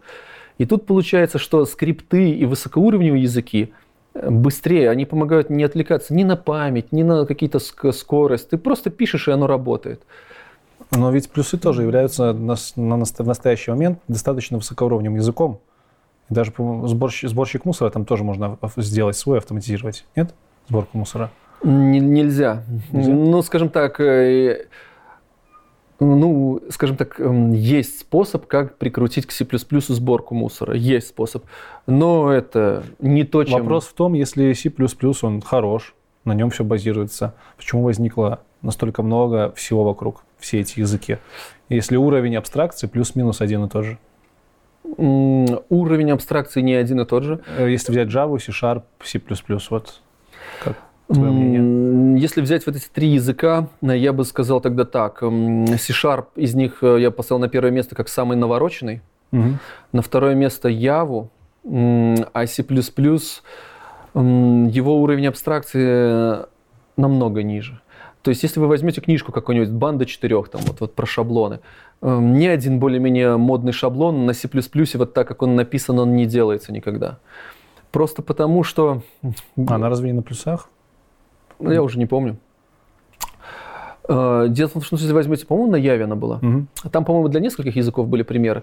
Идея в том, что если вы берете, например, ну, просто Яву или C-Sharp, вы пишете какой-то конструктор класса, вы вообще не паритесь о том, сколько он занимает места. Вы не паритесь, в каком порядке методы и члены класса этого расположить. В C++ адекватные люди их располагают всегда в порядке убывания сам первый, самый большой, потом меньше, меньше, меньше, меньше. Выбывание по коду? Выбывание по порядку, да. И по размеру, по размеру ну, структуры типа данных, которые они используют. Для того, чтобы меньше были, чтобы не было дырок, дырок пустой памяти, которые не используются. Чтобы чаще в кэше попадать и все остальное. То есть я это все к чему говорю? Я это к тому говорю, что Вот мы взяли двух толковых студентов. Один через полгода Явы сможет уже устроиться в банк и зарабатывать деньги. Второй через полгода C++ станет только чуть-чуть джуном. Чуть-чуть начнет понимать, что творится. Чуть-чуть начнет понимать, что происходит, да. Вот. Эм, в результате на Яве можно, это на C-Sharp можно писать многопоточность, и в ней все равно будут баги, но ее писать намного проще, чем на C++. Ну и быстрее. И, быс... ну, и, и писать ее быстрее, да. То есть и в этом плане какие-то вещи вы ну, вы значительно выиграете. Но как только вам нужно будет вот что-то сделать по-настоящему массовое, вот просто... Массовое по... ты имеешь в виду нагруз, под нагрузку, да. что должно бы работать? Либо... Да. Все серьезные, вот Google, у них первый язык это C++. Яндекс, насколько я знаю, у них тоже первый язык это C++. То есть в конторе массовый самый. Потому что как только тебе нужно что-то сделать очень энергоэффективным и очень быстрым, выбора на планете нет. То есть я не хочу сказать, что он классный C++. Он ужасен. Вот реально, он просто хуже нет, но ничего и лучше нет на планете. Еще хочу важную вещь сказать, что сейчас такая тенденция пошла в плане вот C++ это очень круто, модный C++, а все, что было старое, плохо, а C вообще ужасная вещь, ни в коем случае не используйте C. Я хочу сказать, что это ну, такая иллюзия, которую предостеречь молодежь. Дело в том, что наоборот, C и C++ неразрывные, это одна технология. То есть, если вы возьмете какой-нибудь современный Qt фреймворк, например, вот Android, просто возьмете Android. Ядро Android это ядро Linux, написанное полностью на C. Верхняя какая-то часть Java виртуальная машина, там не Java, у них Dalvik виртуальная машина, mm-hmm. написана на C++. А уже прикладной софт пишется на этой Dalvik виртуальной машине, то есть на Java он пишется фактически. Ну, либо Kotlin сейчас. Да, да. То есть, э, грубо говоря, грубо говоря, э, нижний слой и средний слой такой системный, он пишется на C, C++, и он вот так объединен, он просто неразрывен. Поясни тогда, почему появилась необходимость создания C++, если был такой классный C, почему на нем не продолжить? Было бы все делать. А... И почему, когда появился C++, все, что было сделано на C, не заменили на код плюсовый? Сейчас расскажу. Смотрите, как получается. В C++ на то время, когда его Бьерн Страуструп начал создавать, была очень модная парадигма ООП. Она была настолько модная, что все думали, что только так и нужно писать код. Сейчас я могу сказать, я думаю, уже много кто высказывался, что ну, это одна из парадигм, она может быть удобна, если люди умеют ее готовить, но она ничуть не лучше других. И, ну, скажем так, иногда может даже ухудшить систему. Приведу пример, чтобы было понятно именно новичкам.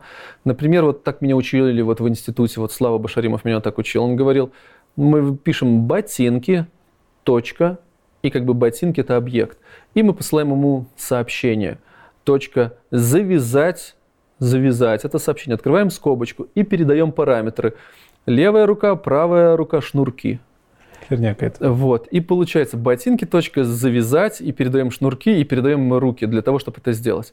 Но точно так же вот вы можете сказать, что вы можете написать просто функцию, назвать ее глобально, назвать ее там завязать и передать в параметры там ботинки, запятая руки, запятая шнурки. Вот, то есть кто-то скажет тогда, вот как сегодня мне студенты говорили, что но когда я пишу ботинки, точка, то я понимаю, что я буду модифицировать состояние именно этого объекта. Угу. Но не факт. Когда вы открываете скобки по ссылке, по указателю, как вы передали эти объекты, вы, возможно, и те другие объекты тоже будете модифицировать. Поэтому гарантировать, что только этот объект модифицируется, тоже ну, нельзя. Ну, пиши чистая функция. Да, получается, нужно писать на старых вот этих вот языках типа скима, там, лиспа и всего остального. Но ну, это тоже неэффективно, может быть, по скорости, потому что все-таки железо, железо, компьютер в само, само по себе, это ну, стек, стековая машина. И лучше делать так, как он работает. Он регистр и, и, и стек. И то есть вот чем ближе ты к железу, тем быстрее ты можешь это все ну, разогнать.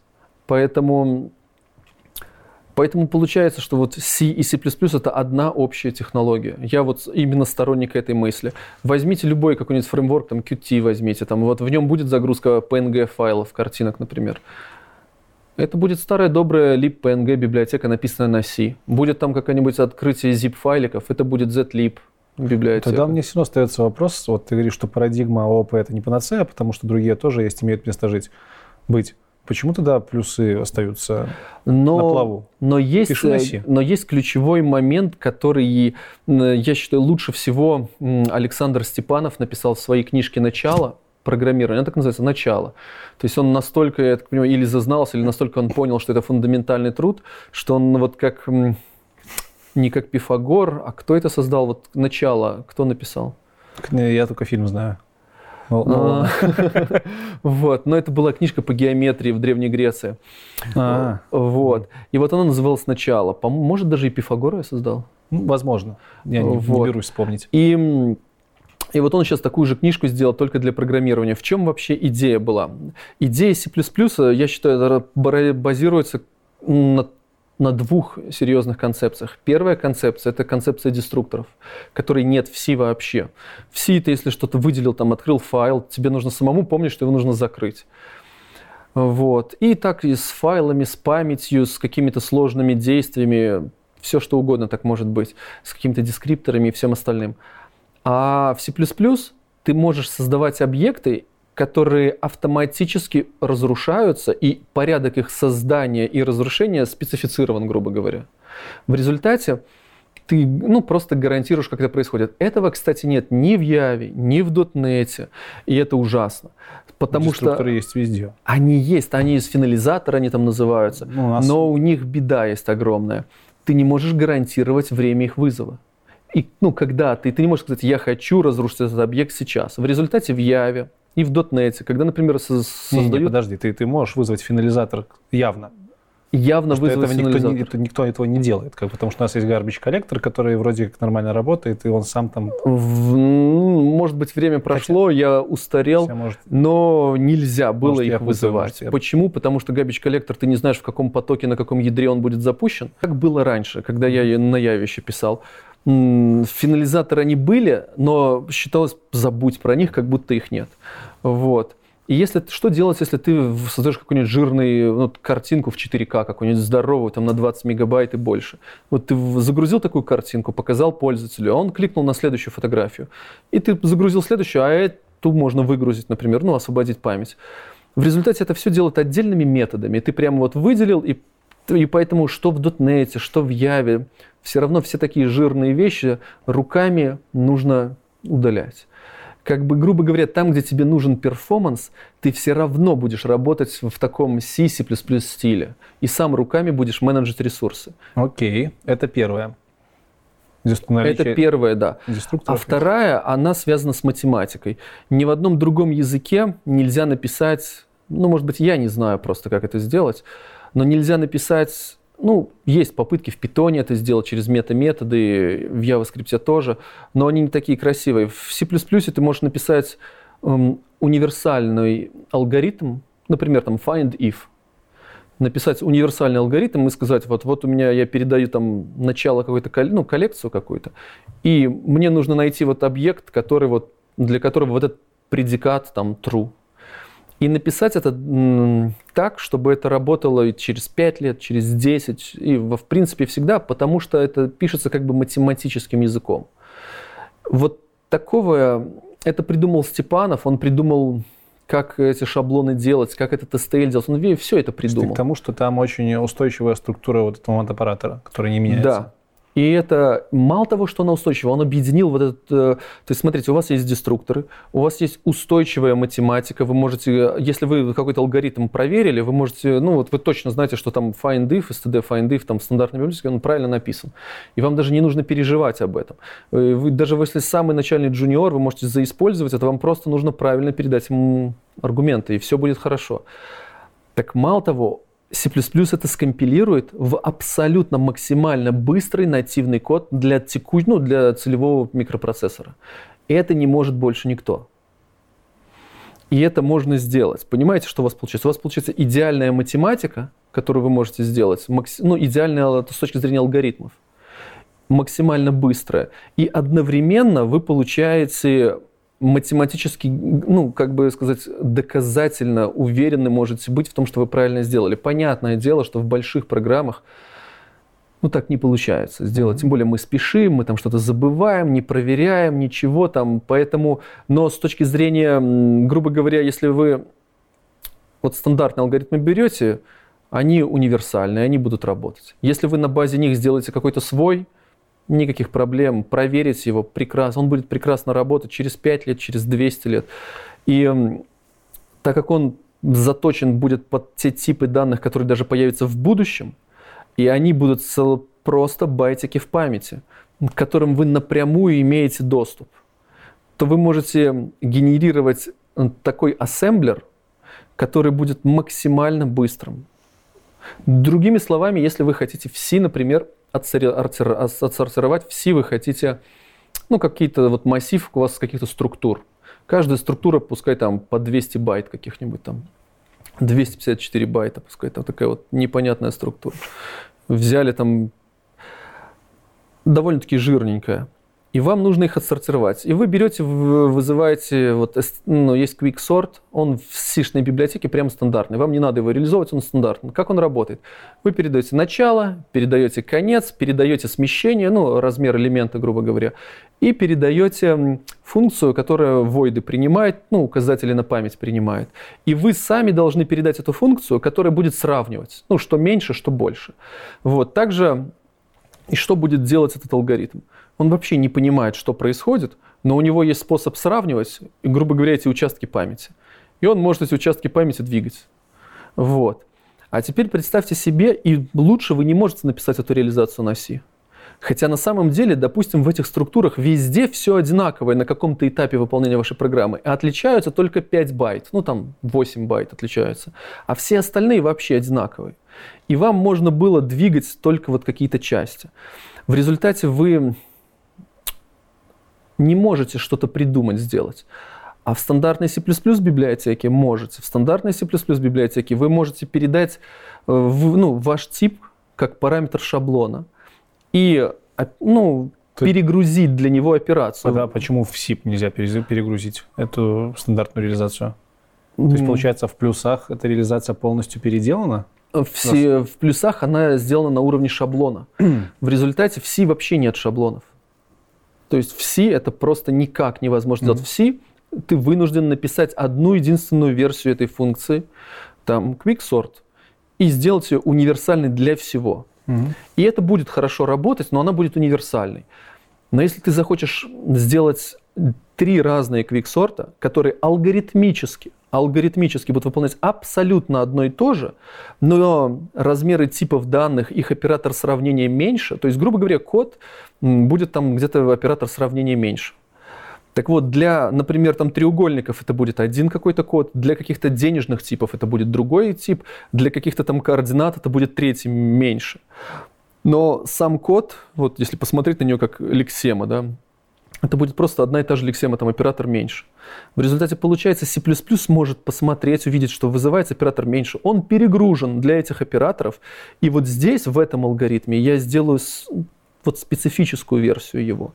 В результате C++ медленнее компилируется, значительно медленнее.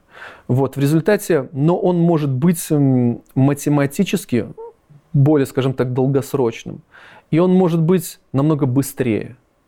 Понятное дело, что тут нужно быть осторожным. Если ты все делаешь на шаблонах, это ужасно. Я рекомендую не пользоваться шаблонами, если вы не понимаете, для чего они надо. У нас часто бывает, знаете, как студент прочитал книжку, у него глаза вот такие, что можно делать на C++ с шаблонами? Все, и дайте, я на работе буду сейчас писать что-нибудь на только шаблонах, то есть по-другому я работать не буду, мне только так и интересно. Это ужасно, надо как бы через перейти через, через этот шаг и ну, скажем так, разочароваться в них. Увидеть, какие огромные объектные файлы они генерируют, как все сложно, как все долго и медленно линкуется, разочароваться в них и начать их использовать точечно, вот там, где okay. вот они нужны. Э, немножко, немножко такой отвлеченный вопрос. Почему C++? Был C минус-минус? А, ну, это может, уже Страус Труп, он отвечал на этот вопрос. Я, мне, мне было интересно, я, я задавал, не задавал, я искал ответ на этот вопрос. Вот. Я забыл, я забыл. Я помню, что у них был B-язык, B-язык. Потом они назвали следующую версию э, ну, а C был уже, по-моему, занят, занят. И они как бы букву C оставили и добавили к нему плюс-плюс, как-то так, потому okay. что... Э, что можно на плюсах вообще писать с точки зрения конечного продукта? Что можно сделать на плюсах? Ну вот игры. Пишут движки игр. Ну, я, я бы рекомендовал использовать язык C++ как э, библиот... ну, мощь, самый, наверное, самый лучший механизм для написания библиотек. То есть вам нужна крутая кроссплатформенная библиотека, именно кроссплатформенная, используйте C++. Я раньше думал, что Java по-настоящему кроссплатформенный. Ну, .NET никогда не был кроссплатформенным, хорошо, ну, хорошо кроссплатформенным. Сейчас, может быть, лучше стало. Сейчас, может быть, там Mono появилась, там Core, Core. Core там уже появился. Может быть, стало лучше. Но все равно я, я ему, ну, я сомневаюсь. Java всегда была кроссплатформенной, там Windows, Mac, Linux более-менее работал. Вот. Но как только вам нужно чуть-чуть шаг в сторону сделать, а там нет виртуальной машины, все, вы уперлись. Пересобирать виртуальную машину, что сделать, это просто ад. Поэтому, ну, сложно, неинтересно, долго. Вот, и вообще может даже не получиться сделать за, ну, за, за вменяемый отрезок времени, скажем так. Вот. Есть, конечно, железо, которое аппаратной инструкции Явы, насколько я помню, виртуальной машины может молоть, но оно, по-моему, дор- дорого, дорого стоит. Mm-hmm. Вот, поэтому...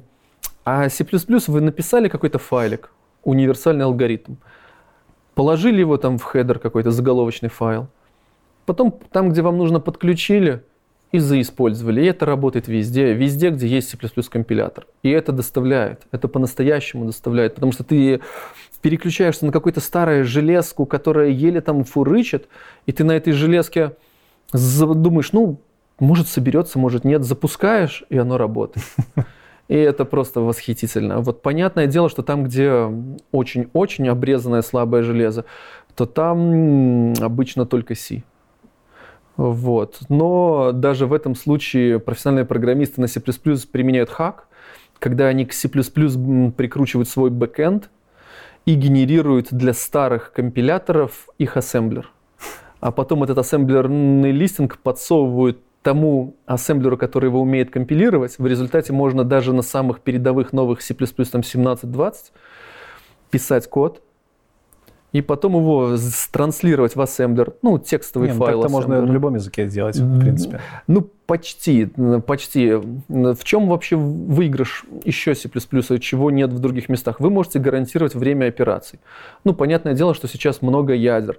Одни ядра там в телефоне включаются в энерго эффективный режим, они слабее, другие, то есть время тяжело. Но если вы пишете ядро или пишете библиотеку, вам часто нужно гарантировать, например, что там ваша USB-камера, грубо говоря, за вот быстрее, чем за там какой-то, не знаю, интервал времени перешлет фотографию. И вы хотите просто гарантировать это.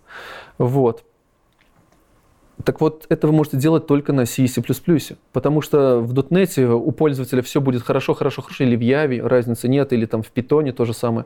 Но в какой-то промежуток времени у вас окажется памяти слишком много и вызовется очистка мусора.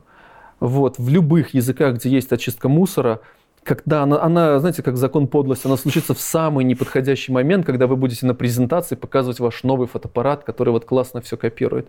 И все скажут, о, он тормозит и лагает. Поэтому C++ я бы рекомендовал использовать именно тем, кто хочет писать. Вот браузер вам нужно написать, который пользует миллионы, миллиарды, я думаю, людей по всему миру. И вы хотите его написать настолько быстрым, настолько маленьким, ну, по объему скачивания, настолько эффективным, ну, с точки зрения микропроцессора, чтобы он не сжигал там MacBook в ваших там ногах там. Вот. Чтобы это было как... У вас нет выбора, вам придется использовать C++. Если есть возможность интерфейс как-то сделать попроще, никаких проблем. Подключите там, ну, питончик тот же самый, подключите, сделайте интерфейс попроще. Но если у вас сложный интерфейс, у вас тоже не будет выбора. Как только он превысит какую-то сложность, вам снова придется и, и интерфейс тоже писать на C++. То есть, получается, библиотеки, какие-то программы, э, игры, э, может что-то еще. Либо есть какой-то общий параметр, общая характеристика программ, которые на плюсах пишутся. Ну, тут сразу логично вытекает скорость работы. Либо работа под нагрузками. Да, все, все критичное нужно писать э, на C++, я бы так сказал. Все критичное ну, все равно, и причем каждый год, год от года C++ хоронили раньше, по крайней мере. Хоронили, говорили, все, он никому больше не нужен. Но так интересно получалось, что все время появлялись новые девайсы. И все хотят, чтобы они как можно дольше держали батарею. В результате получается, что энергоэффективность сейчас один из самых классных параметров. Многие люди, вот играя в нашу блицунью, они параметры ставят поменьше, чтобы подольше поиграть, на, на еще один бой хватило. Вот, так можно выкрутить пара настройки в максимум, но меньше выдержит батарейка. Вот, поэтому вот этот вот трейдов между тем, что ты хочешь, он вот везде, где есть трейдов в плане энергоэффективности, везде C++ будут просто доминировать. Поэтому а разница в подготовке программиста, ну, она будет занимать год-полтора, не больше. То есть год-полтора разница вот между... Можно научить хорош, хорошего парня научить Яве, и плюс полтора года этот же парень ничуть не хуже будет писать на плюсах. То есть за полтора года... Э, Если он работает, и у него классный начальник, который уже все умеет. За полтора года ты человека научишь основам операционной системы, всему железу, вот всему вот этому вот. Всему тому, чего не знает современный 90% современных разработчиков на высокоуровневых языках. Я бы Нам даже, не надо я париться. бы даже сказал, даже не то, что я, он сам всему mm-hmm. научится, если он просто полтора года поработает в коллективе тех, кто это все знает и умеет. Ну, потому что у нас есть код-ревью, у нас просто так ты не вкоммитишь все что угодно. Вот, то есть, ну, ему 10 раз скажут, что вот так не пиши, вот так не пиши, вот, вот это неправильно. И через полтора года, естественно, он ему посоветует, какую книжку почитать, то есть э, ему он через полтора года он будет, okay. скажем так, он, может быть, не, не, не сорвет, там, не знаю, там, там пальму первенства какое-то, там он всех победит. Нет, но он будет настолько уверенно себя чувствовать, что он будет ногой открывать дверь на собеседовании любого там C++. Там, C++ в любую C++ контору. Окей. Okay. Что насчет парадигмы э, разработки на C++? Правда ли, что там только ООП исключительно и, и больше ничего? Не, вранье. Там, где удобно, и тот я, и вообще куча программ написано. Ну, там есть несколько парадигм. Кто-то вообще на метапрограммирование пишет, там шаблоны, макросы и все в перемешку. Кто-то пишет, скажем так, ближе в играх, в играх. Критичные вещи кода часто пишутся как бы как вот C с классами, я бы так сказал. Вот, вот когда-то Бьорн Струп делал вот C++, это был C с классами, вот так и пишут его. А только классы обычно пишут, вот когда приходит какой-нибудь парень, я вижу, как он пишет, я прям говорю, слушай, ты, наверное, на .NET раньше писал. Ну да, да, да. То есть вы не используете там солиды, вот эти вот все Типа, все принципы. вот эти вот супер принципы. Как да, да, да. Э, я рекомендую только один принцип. Паттерны все гофовские. Они не работают. Э, в, C++, в мире C++ они не работают. Я могу объяснить сейчас, почему. Э, они классные паттерны, они работают. И, но есть такой принцип, который я считаю только один его, его нужно знать. Вот если вас на собеседовании спрашивают, какие там принципы, какие паттерны, yes. там назови все, там вот, а вот а фасад, а вот а, а визитер, вот а, да, да, вы всех посылаете, говорите, есть только один принцип, мне вот сказали, так, на YouTube видел, он называется KISS. Keep it simple, stupid, да, вот все остальное не важно полностью. Толк. Вы смотрите, вот как оно работает так, чтобы оно, ну, грубо говоря, вам нужно открыть файлик, прочитать с него байтик.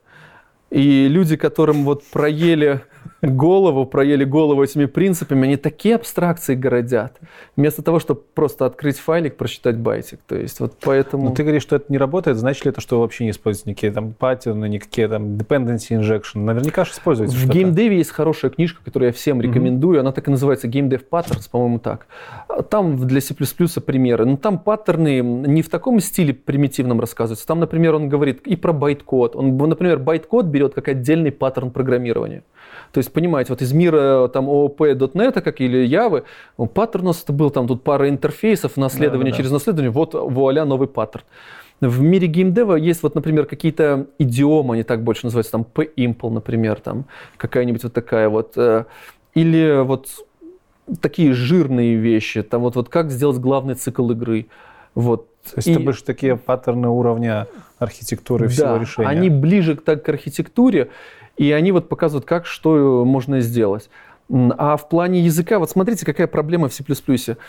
Если, например, я в конструкторе, в Яве, в C-Sharp могу запросто объединить какие-то объекты, эту ссылку сюда, эту ссылку сюда и все, то в конструкторе C++ я не могу это сделать. Я не могу там ничего вызвать, потому что я не знаю, этот, этот у меня конструктор последний, или там сверху еще будет несколько виртуальных вызвано я в конструкторе могу сделать только какие-то крайние операции, чуть что-то пойдет не так, я вынужден, с конструктора нельзя вернуть ошибку, что-то, мол, что-то пошло не так, и только исключение.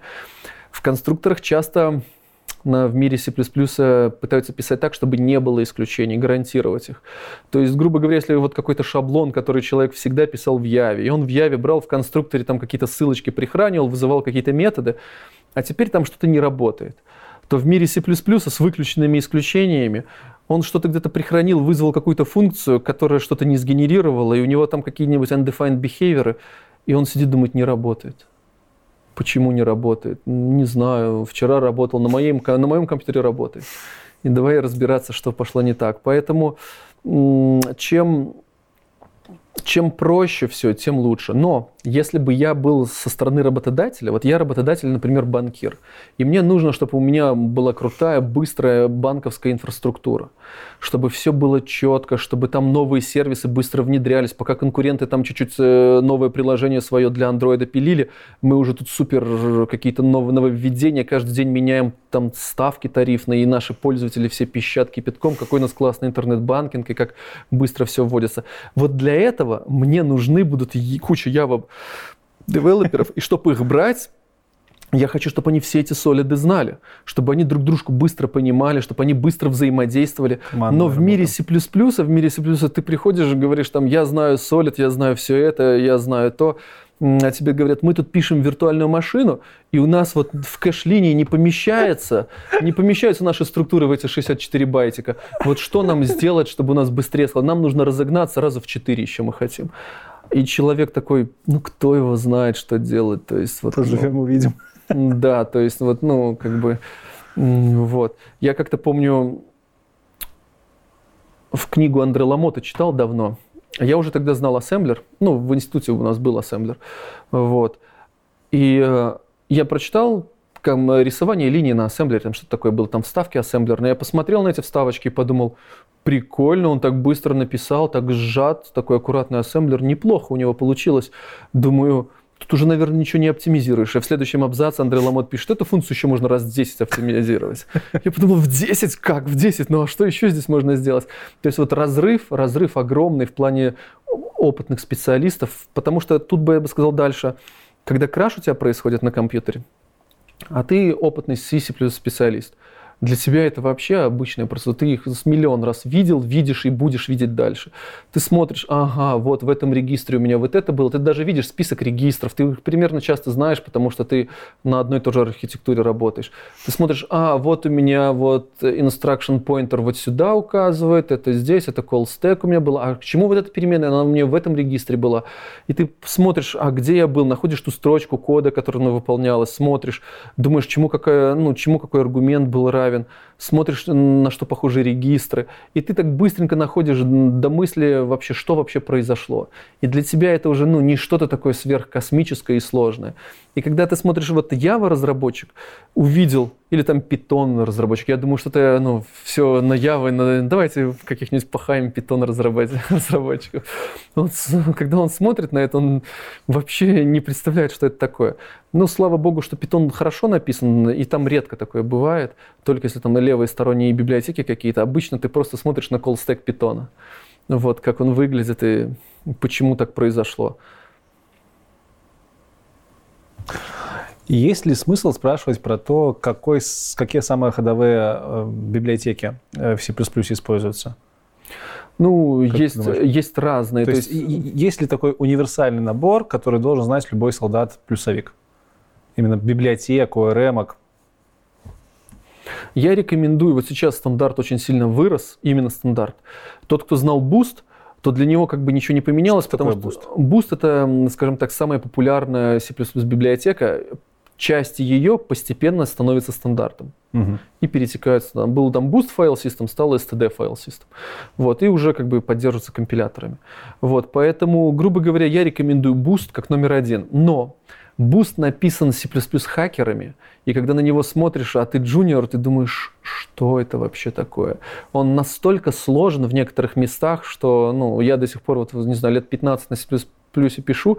Если мне нужна какая-то сложная Boost библиотека, то мне придется читать документацию внимательно, привнимательно, никуда от этого не деться. То есть такого, например, там в питоне не бывает просто. Вы взглянули, вы все поняли. То есть, а в C++ вы взглянули и подумали, ух ты, что что-то такое происходит здесь. Вот, поэтому в C++ вы каким-то оператором можете вот сделать все, что угодно. Вы можете перегрузить, и он там будет, там, не знаю, в ракету в космос запускать.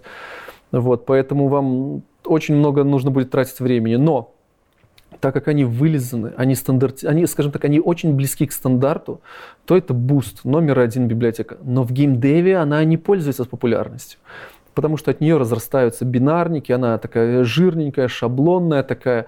Но я могу сказать, что если его хорошо готовить, то есть все лишнее убирать и только то, что тебе нужно использовать. Плюс там в бусте есть специальные дефайны, которые говорят, там, выключи старую поддержку старых компиляторов, выключи то, выключи все. Если вот его правильно использовать, то он великолепен то он великолепен. Но все равно люди многие его как бы, ну, ну что, где мы, мы трушный геймдев, у нас тут чуть ли не все на ассемблере, никогда Boost не завязаем. Есть какие-то готовые каркасы, что называют фреймворками, для каких-нибудь задач на плюсах, популярные? Ну, конечно, есть, конечно, есть. Например, для мира геймдева мой любимый, и я, кстати, на, на второй работе преподаю еще и его использую, это SDL для программирования игр. То есть, ну, почти каждый второй движок, там, он внутри содержит у себя SDL где-то. SDL это как Simple Direct Layer, это как бы библиотека, которая упрощает взаимодействие с системой. То есть, грубо говоря, хочу с аудио взаимодействовать, есть методы для аудио взаимодействия, хочу с видео картинкой взаимодействовать, вот есть методы для видео, хочу там окошки создавать, вот, вот, хочу клавиатуру обрабатывать, вот, хочу джойстик, геймпад, вот, вот, там, мышку, вот, хочу две одновременно мышки. Вот, например, как я проверяю, классная библиотека или нет э, по взаимодействию с клавиатурой. Я беру, одновременно нажимаю разные альты. И смотрю, мне система присылает, что я нажал левый альт, нажал правый альт. И если она разделяет ну, все клавиши действительно красиво разделяет, ничего не тормозит, сколько клавиш одновременно могу... А поддерживает, что будет, если одновременно подключу две клавиатуры?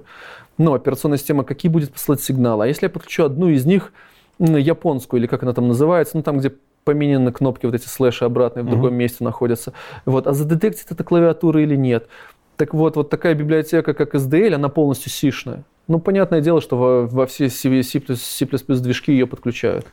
Вот, она все это детектит. И вы хотите, вы, например, создать окно с, и контекст с DirectX, создавайте в ней.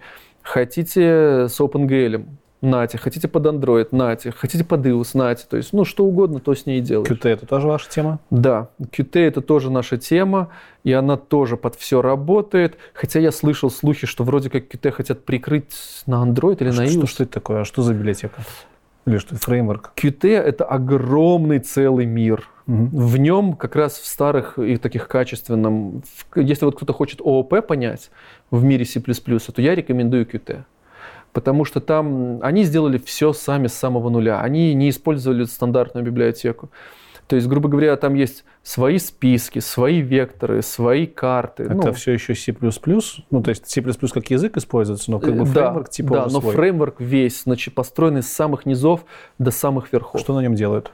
Ух, на, на Qt делают все, начинает, э, там, я думаю, большинство машин, там всяких Мерседесов, БМВ, в которых находится эти экраны. У нас друг уехал, ну, товарищ уехал в Германию работать. Это все на Qt в основном. Ну, начиная так встроенное железо, можно программировать на Qt так можно делать веб-сервисы, все что угодно можно делать на Qt. Если бы мне вот нужно было делать там автокад какой-нибудь, я бы тоже его делал на Qt. Почему существует Qt, если есть стандартная библиотека на всех? Потому что стандартная библиотека на фоне Qt это маленький-маленький а, ребенок. Okay. В стандартной библиотеке вот на текущий момент, вот если даже сравнить стандартную библиотеку C++ и .NET, то в .NET есть просто все, а в стандартной например, в, в стандартной библиотеке C++ нет даже способа загрузить DLL-ку. То есть стандарт не знает, что вот бывают разделенные какие-то части кода, которые можно подгрузить на, на лету и там выгрузить. То есть это все есть, и вы используете на каждой платформе, там на Windows одни функции, там на Mac другие, там на Linux там свои, там из разных фреймворков, из разных языков, вот. Но это все разрознено. А в стандарте есть э, ну, вот то, о чем договорились, он же международный такой, он такой межконторный, я бы сказал, межкорпоративный. И вот они договорились, грубо говоря, вот будет у нас общая работа с файловой системой. Вот лучшее, что добавили в стандарт, это работа с файловой системой. И это добавили всего лишь в 2017 году. То есть я подчеркну, C++, 2017 год. Впервые появилась стандартная библиотека, с помощью которой вы можете пробежать по папкам. Ну, видимо, до этого были хорошие решения сторонние. Не было под Со каждую сами, платформу сами все. все писали сами. То есть, ну, под, э, под Unix у вас там был, ну, один способ там бегать по директориям, там сканить файлы. Под Windows другой. Ну, похожий где-то там, но другой, другие вообще функции, другие структуры данных. И вам нужно было писать, грубо говоря, как минимум две версии нужно было писать. Одну под Unix, одну под Windows. Окей. Okay. По поводу ORM, есть ли у вас какие-то тоже там корпоративные стандарты? Таких больших, ну, их нету, но это QT. Окей. А вообще для общения с базой данных э, что обычно используют? Это стандартная библиотека используется или это... Вот, вот у нас товарищ, он как раз вот в соседней комнате сидит, он сделал, вот есть сишная библиотека SQLite, все ее знают. Ну, да. Вот эта библиотека, ну, для многих это может быть открытием, но в каждом Android-приложении она по умолчанию есть. Но это, подожди, это библиотека, это база данных? Это база данных, да. Ну, Но окей. она как библиотека, написанная на C. Ее можно прям... Она прям из коробки есть у тебя в каждом Android-приложении. Прикольно. Даже если ты этого не хочешь. Вот.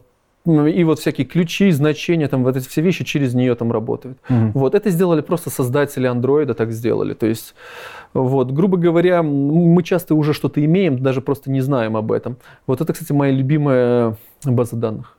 Она, кстати, у нас используется тоже на проекте. Вот, ну, в, в промежуточных шагах. Вот, ну, просто в питоне, например, она, ну, насколько я помню, она в стандарт входит тоже. То есть там вам не нужно никакие пакеты ставить, вы можете с SQLite из питона взаимодействовать сразу напрямую. Вот. А в C++ нет. В стандарте ее нету. Естественно, есть либо голая эта библиотека, и напрямую ты с ней взаимодействуешь и через ее интерфейс. Но это довольно-таки муторно, потому что в C++ хочется что-то высокоуровневое. Вот. А высокоуровневых их там штук 20 разных на гитхабе можно найти на, на любой вкус. Есть ли у вас что-то типа пакетных менеджеров? Ну, вот, единое место. они недавно появились. Это, это восхитительно. И, кстати, Microsoft сделала вот недавно совсем, он называется VC package. Угу. Вот. Наверное, Visual Studio они имели в виду. Работает через CMake и прямо работает на трех операционных системах, это Windows, Mac и Linux. Вот. И вы можете стандартные open source пакеты поставить себе, mm-hmm. интегрировать их в Visual Studio, вот. ну или напрямую их э, с ними работать, и через него, ну это под Windows, под Mac и под Linux. Вот. Эм, и будет работать везде одинаково. Это круто, это лучшее, что есть в мире C++ на текущий момент. Как вы понимаете, C++ на этом плане от всех остальных просто ужасно отстал. Бесконечно, наверное, Почему? Отстал. Почему? Потому что эм, C++, смотрите, как получается, за Явой стоит кто? Раньше стоял ну, Sun Microsystems, теперь Oracle. Mm-hmm. За .NET Microsoft стоит. А за плюсами? А за плюсами международный конгломерат, вот как бы конторка, и он так остаточным, по остаточному принципу а, делался. Понятно. И пришлось преодолеть обществу нашему, вот как планете, кучу времени потратить, чтобы понять, что энергоэффективность важна, и теперь вот только они договариваются. И сейчас вот там Google, там и другие конторы, тот же Microsoft. Сейчас очень много денег вливает в C++, конференции спонсируют и все остальное, они объединяются вместе, чтобы ну, действительно сделать C++ одинаковым для всех. И... А кто выпускает новую версию? Это действительно интересный вопрос. То есть нет какой-то единой организации? Она международная, она бесплатная, скажем, на добровольческих mm-hmm. началах.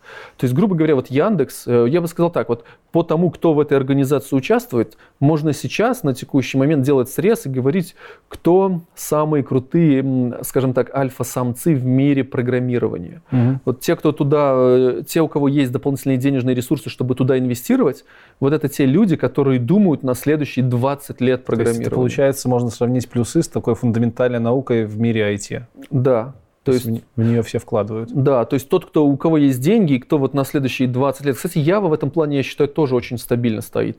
Я думаю, что скорее .NET пропадет, чем Java. То есть, ну, я .NET тоже люблю. Ну, я всегда им... славилась своей вот этой вот стабильностью. Вот, она такая тоже стабильная, и в нее столько денег вливались и будут вливать, поэтому я за нее не переживаю.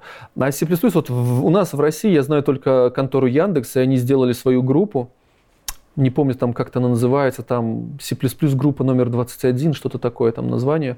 И вот э, любой к ним может обратиться, загуглить ее, любой может обратиться и сказать, вот я знаю, что в стандарт нужно добавить то-то и то-то, и они помогут и с продвижением в mm-hmm. стандарт, и что делать, и на каждой конференции по C++ у нас они про это рассказывают. Расскажи, пожалуйста, еще, какими программами нужно уметь пользоваться, чтобы успешно разрабатывать на плюсах дополнительными? Ну, наверняка это какая-то будет э, IDE-шка, либо еще что-то. А может, в блокноте вы пишете?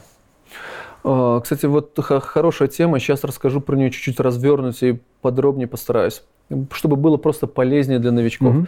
Когда я учился в институте, нам как бы наши преподаватели молодые тогда, вот как-то те, которые постарше, только на третьем курсе с ними в основном встретился, а те, которые молодые, они как бы говорили, что вот, возьмите себе МСДН, тогда ворованный, естественно, он был. МСДН? МСДН, диски с МСДН, 4 диска было, и вот там вы поставите Visual Studio, и вот это вот самый передовой способ создавать программы, и как бы он самый там лучший на планете, mm-hmm. и ничего лучше нету.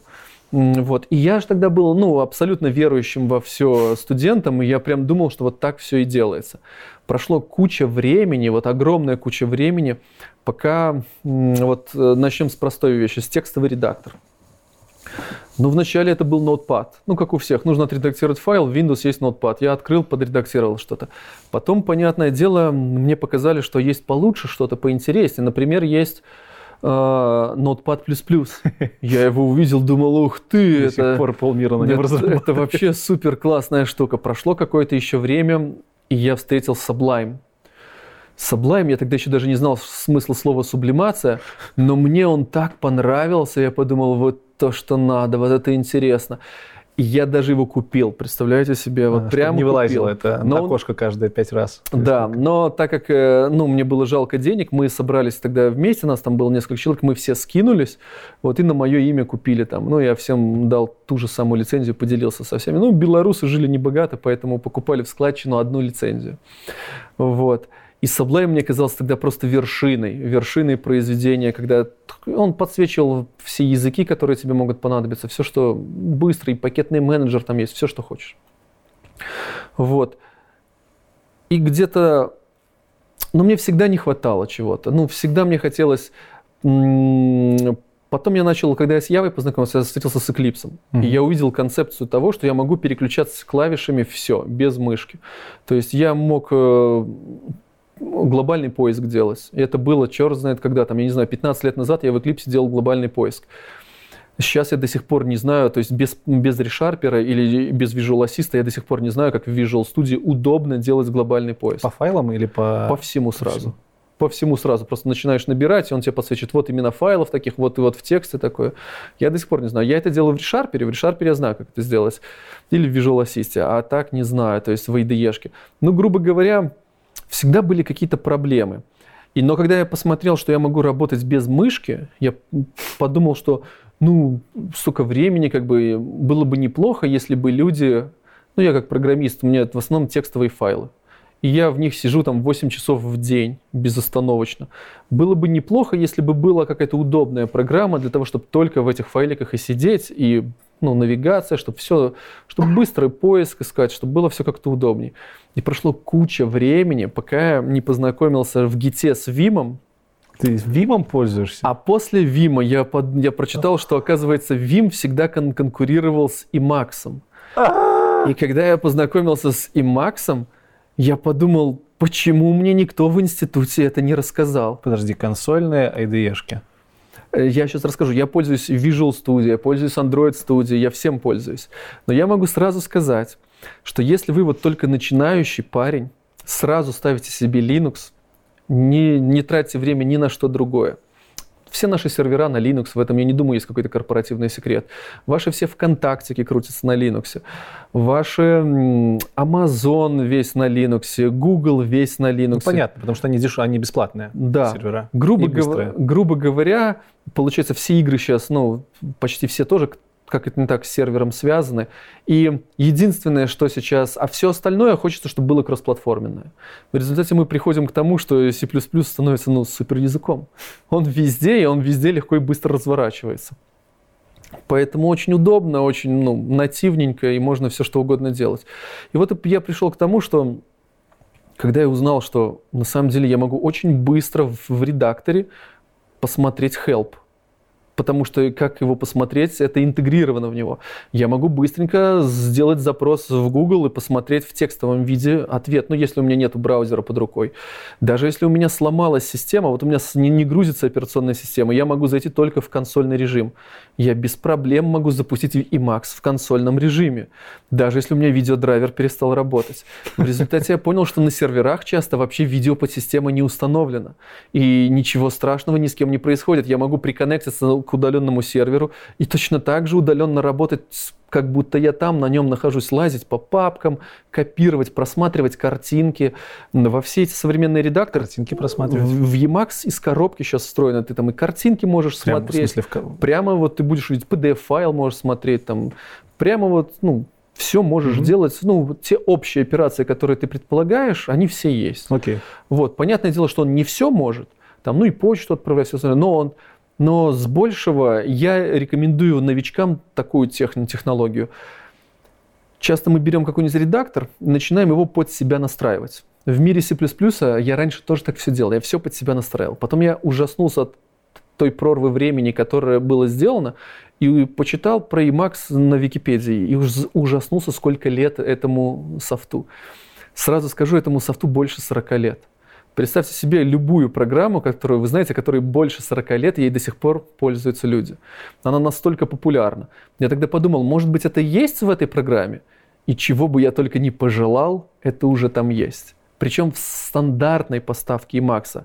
С плагинами он может еще больше. А что раньше появилось? Emacs или Vim?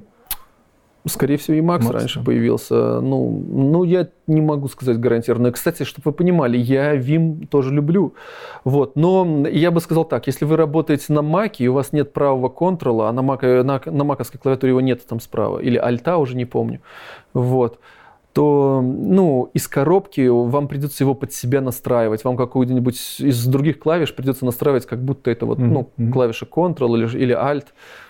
Это неудобно делать, поэтому на Маке, например, из коробки Vim пользоваться проще. Потому что для... там есть разница, она в том, что Emacs настроен так, как будто ты двумя руками одинаково пользуешься, всем 10-пальцевым методом. А Emacs сделан по-другому. Ты, грубо говоря, навигацию делаешь правой рукой, а там что-то меняешь, там переключаешь режимы левой mm-hmm. рукой. Mm-hmm. Вот, поэтому, ну, в любом случае, чем бы вы сейчас не пользовались, я вам даю вот, ну, новичкам как бы рекомендую вот выбор один из этих двух вещей. И это настолько э, продуктивнее вы станете, что, ну, с текстовыми файлами будет работать процентов на 30 быстрее, но только с текстами, вы понимаете. На все остальное это не распространяется. И уставать будет еще процентов на 60 меньше. Угу. То есть это эффективно просто, прямо вот как для человека. Но выигрыш еще могу рассказать. В плане и Макса, вот последний, если вы берете, вы ставите его как Space Max, вот я так ставлю его, именно эту сборку, скажем так. И в ней клавиши есть Vim, есть Emacs. То есть, грубо говоря, ты ставишь Emacs, Понятно. а в нем есть клавиши любые. И ты работаешь. Дальше эти же клавиши ты через плагин включаешь в любой программе от JetBrains, например, они тоже поддерживают и максовские клавиши. В любой, в Qt, в Qt креаторе можно импортировать, ну там они слабенько поддерживаются, но тоже. В той же Visual Studio. В результате, научившись один раз работать быстро на клавиатуре через Emacs и просто в текстовом файлике, ты те же самые навыки на все операционные системы забираешь с собой. Чтобы вы понимали, на Mac Emacs входит в стандартную поставку, то есть он там сразу есть из коробки. Вот, поэтому получается, там может быть чуть более старая версия, но есть из коробки точно. Какой IDE ты пользуешься больше всего? Э, больше всего я, наверное, пользуюсь Visual Studio. Окей. Что кроме IDE еще нужно будет установить? Я, я рекомендую, вот если брать новичков, то я рекомендую, почему я начал с текстового редактора если вы планируете, вот только вдумайтесь, вот я уже 15 лет занимаюсь программированием, вот только этим и занимаюсь фактически, и учу, преподаю еще программированию. И я понимаю, что, ну, даст Бог, еще проживу какое-то время, да, и это будет, ну, может быть, больше 10 лет, и я буду все время в это инвестировать дальше. Значит, выгодно с самого начала не тратить время, а сразу научиться классно работать на клавиатуре. Вот с самого начала. Десятипальцевый вот? Обязательно. Обязательный десятипальцевый ввод, чтобы вы вообще вот набирали вот так, не, не, не глядя. Подожди, но мы же не набираем код 8 э, часов в день. Мы набираем код хорошо, если там 2-3 часа в день, и то не факт. Да, я согласен. Вот я набираю в день, я замерял и потом сравнивал, как другие программисты. В день максимум 300 строк полезного так смысл кода. тебе десятипальцевого? Да, но дело в том, что как только ты что-то понял, вот дальше, как только ты это понял, осознал, вот это пришло к себе в сознание, до того, как ты это реализовал, если ты можешь это вот с той же, вот как ты говоришь, грубо говоря, так и пишешь в скайпе, отвечаешь кому-то, ты думаешь и сразу отвечаешь. И как только ты закончил мысль, сразу уже точкой отправить, вот это удобно. Угу. Это удобно. Поэтому ты меньше и быстрая навигация, быстрый поиск. Поэтому хороший, эм, какой бы вы ни выбрали хороший редактор, он вам слишком будет помогать. Очень даже будет помогать. Потом я рекомендую сразу начинать только с Linux. Вот только с Linux и сразу, вот в современном прям мире. Потому что я чувствую, что за ним будущее. Он наступает, вот буквально позавчера, если не ошибаюсь, вышел Vulkan 1.2. Это что? Это самый передовой графический API. Это не значит, что я говорю, вот прям все бросайте его изучать. Он сишный такой, ну, для него есть обертка на C++, но идея и в геймдеве он вот за ним будущее, грубо говоря. Но смысл в том, что вот он вышел, и на день релиза э, линуксовские драйверы уже были готовы. На день релиза. Такого раньше не было. Почему такое случилось? Google и крутые конторы, Steam, Google начали вкладываться в Linux, чтобы не зависеть от Windows. Google хочет сделать свою стадию, которая стадия, если кто-то нас впервые смотрит, не знает, еще не смотрел ничего, это сервис видеостриминга игр. Google планирует сделать, чтобы игры так быстро работали, как YouTube ты вот открыл на YouTube с той же скоростью, с которой ты 4К видео смотришь, чтобы игра с такой же скоростью стримила свой контент тебе на пользовательское устройство. В результате Google, и они огромные баблище огромное вкладывают в это. Поэтому я думаю, что если кто-то на планете это и может сделать, ну, на текущий момент, то это Google. Это какая-то, подожди, это какая-то технология, получается, передачи картинки? Да, с видеостриминг. видеостриминг. Ее не только Google сделал, ее куча кто сделал. И Sony ее делала, и Microsoft, mm-hmm. и Nvidia. Но просто по количеству вложенных ресурсов, то, что делает сейчас Google, и теперь смотрите, линуксовские драйверы становятся сейчас, ну, их поддержка и качество становятся, ну, начинают выходить наконец на такой уровень, когда их не стыдно будет поставить на компьютер вашей маме, она не будет знать, что это такое, и все будет просто работать. Okay. Ей не придется вообще думать про это. И вот сейчас Intel за open source или свои драйверы, AMD за open source или свои драйверы, а во всех консолях и серверах, которые купила себе Google э, видео и на, в будущем поколении консолей тоже видеочипы от AMD и драйверы открыты. Это супер классно. Это значит, что наши, на наших домашних компьютерах они тоже будут работать. Вот. И поэтому вот представьте себе, если сейчас нас смотрит какой-нибудь школьник 9 класса, который мечтает, просто вот, вот вообще мечтает и он хочет в геймдев, ему сейчас уже можно смело поставить себе там с USB-шки, вставить себе какую-нибудь фидорку, какую-нибудь, не знаю, все, что он хочет, научиться писать простенькие программки и качаться, качаться, качаться ко времени, когда нужно будет закончить институт, он придет, он будет бог программирования. Мотайте на еще не выросшие усы.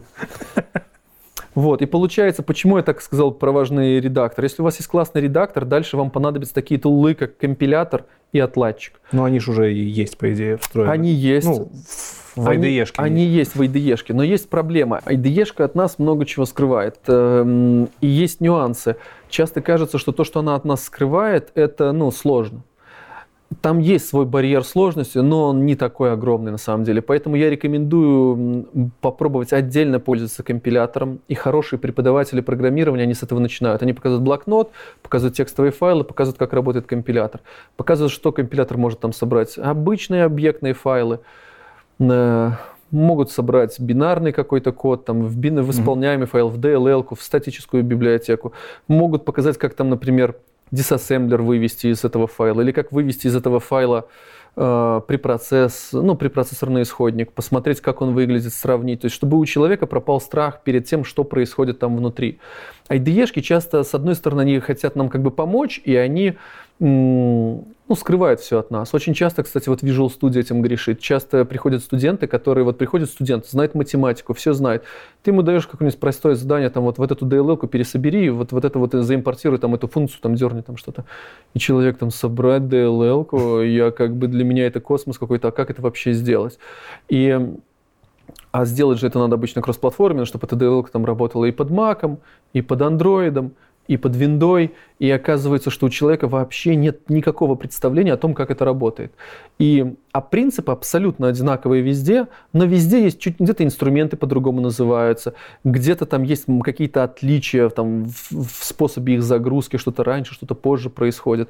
И когда ты понимаешь принцип, тебе легко. То есть, грубо говоря, если вы выучили, вот поняли, разобрались, как работает Linux, все остальные операционные системы, Windows, macOS, для вас само собой разумеется. То есть у вас вообще mm-hmm. нет никаких трудностей.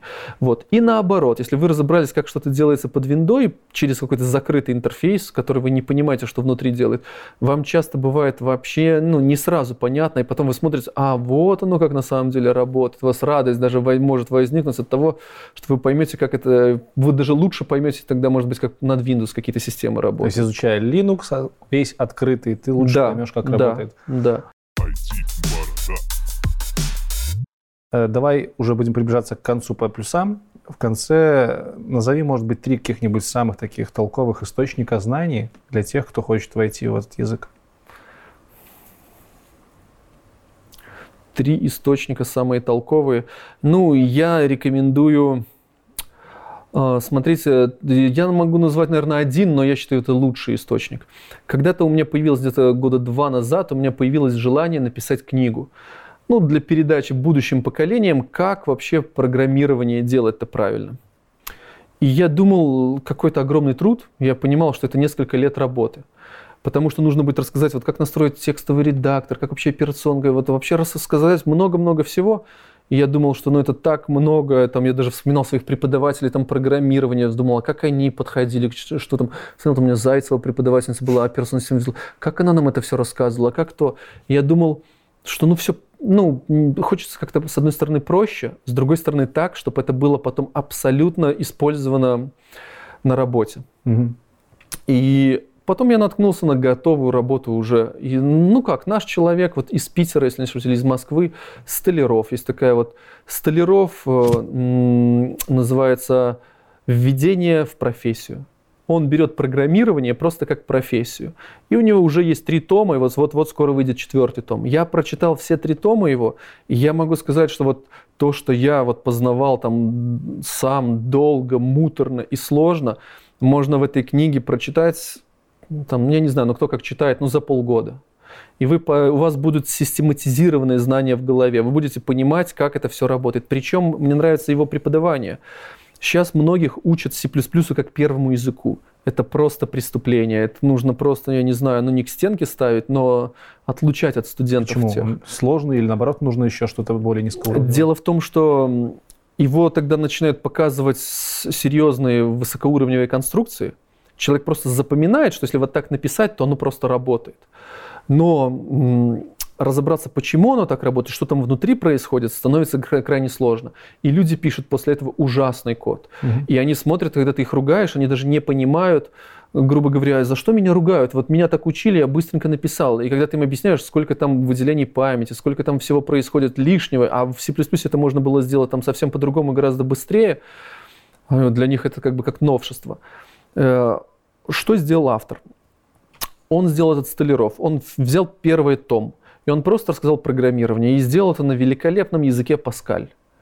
Простой, понятный язык для обучения, где каждая вот как бы вещь э, на своем месте. Там нельзя перепутать. Вот в C++ вы можете, грубо говоря, переопределить оператор присваивания, и он будет делать вроде простую вещь, на самом деле непростую. То есть вы можете там все что угодно написать. А там все понятно. Ну, Паскаль же и сделали свое время для обучения. Он, да. Интервью есть. И он взял и показал, вот первый том, он просто рассказал про программирование. Я рекомендую его прочитать. Почему? Потому что он и объяснит там и двоичную систему, объяснит и как это работает, и объяснит э, сначала такие, как что такое ядро, что такое не ядро. Он там с большего вот введет человека в программирование. Объяснит, что большинство программ даже сейчас консольные, то есть вот все серверные программы, они, они грубо говоря, консольные. И вообще в мире Linux все консольное, это просто окошки можно создавать дополнительно. Вот. И он многие вещи расскажет такие, которые вот для меня были шоком, когда меня учили все делать под Windows. И когда я узнавал, как это на самом деле, а на работу приходишь, у всех сервер на Linux, и ты начинаешь разбираться, как он работает, там немножко не так, как учили. Вот, первый том. Второй том, после того, как человек понял программирование, и ему все еще интересно, он сразу дает ассемблер. Он сразу дает ассемблер, потому что он понимает, объясняет, вот, вот, вот, все, вот как бы ты if устраивал, а вот if это на самом деле сравнение чисел. И если сравнение случилось, выставился ну, какой-то битик, то в зависимости от твоего битика мы джампнем либо на эту инструкцию, либо там на следующую. И он объясняет все очень-очень подробно и понятно. В результате у человека появляется ассемблер настолько просто, естественно, он объясняет. Те же самые программки простые, которые писал на, э, ну, на этом Паскале, он эти же программки показывает, вот как они будут выглядеть на ассемблере. Естественно, они чуть жирнее становятся, но понятны. Угу. После этого он не, не дает там огромное, глубокое, он просто для понятия, для объяснения. Дальше он показывает в, в этом ассемблере, какие, что такое меточка. Вот, что вот, а вот этот адрес, мы дадим ему имя такое. И потом по этому имени будем искать этот адрес там, в объектном файле откомпилированном. И у человека появляется представление, как это работает. Он видит, что это не сверхсложная система. Он понимает, что вот, вот как оно и работает. Потом он после этого объясняет язык C. То есть после ассемблера он объясняет язык C. Вот. А объяснив язык C, он а, объясняет, что дальше можно сделать с помощью C в системе. Он объясняет уже подробно, что такое ядро, что такое драйверы, что такое виртуальная адресация, э, как мы взаимодействуем через ядро. Буквально и заканчивает, показывает, вот как разные программы могут между собой договариваться, там, через какой-то общий файлик, или там, как они могут по сети взаимодействовать, или что такое сокеты. И это все происходит уже к третьему тому очень легко и естественно.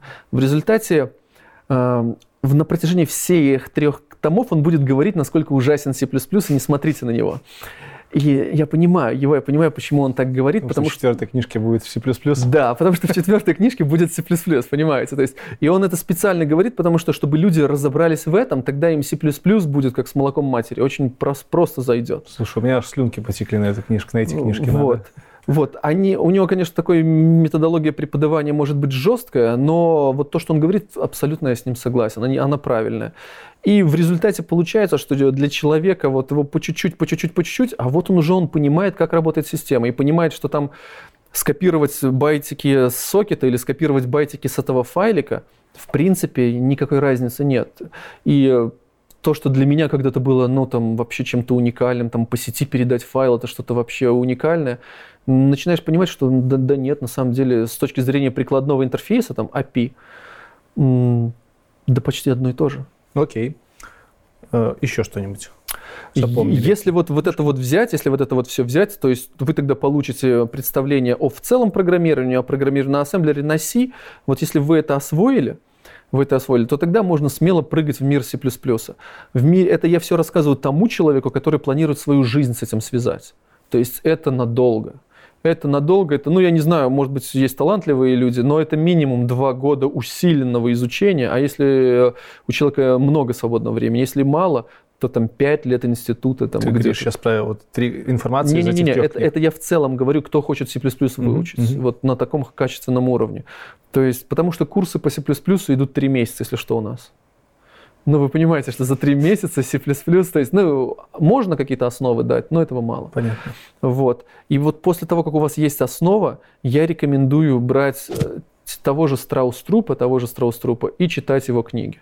Вот, то есть создатель языка. Создателя сам самого языка. Это не документация, это прям книги какие-то? Да, он сделал кучу книг по C++. Угу. Например, мне нравится, он, мне почти все у него книги нравятся, но нужно понимать, что все-таки под старость люди под, по-другому начинают писать. Э, раньше он писал, вот до третьего издания своего C++, он писал э, поэтапно, вот точно так же, как Столяров. Э, вот сначала мы какие-то обзорные лекции сделаем, потом углубленно, а потом все по полочкам разложим. Он так тоже раньше делал в своем издании про книгу про C++. А в, в последнем стандарте, вот, который я читал его книгу, там было уже по-другому сделано. Он говорит C++ для всех, я хочу, чтобы на нем вообще вся планета поработить всех хочет. Я как бы учу студентов-химиков C++, у них получается. В общем, пишите на простом таком C++. И с первых же своих страниц учит людей использовать стандартную библиотеку шаблонов и все, не, не вообще не гнушаясь, не объясняя, как она работает, и только под конец книги некоторые вещи, ну, не некоторые, он все объяснит, но только под конец книги. Но такая техника кому-то подойдет, кому-то нет. Но вы понимаете, то есть получается, что как бы человеку уже показали крутые вещи, но глубоко как это работает, он поймет только к концу. А Понятно. книги у Страуструпа тоже такие здоровые. Поэтому, но так как он создатель языка, он объясняет, ну, так, фундаментально. Если вы что-то поняли у него, то есть это с вами навсегда. Многие другие хвалят, там, Лафарье, по-моему, книга называется «Учебник по C++».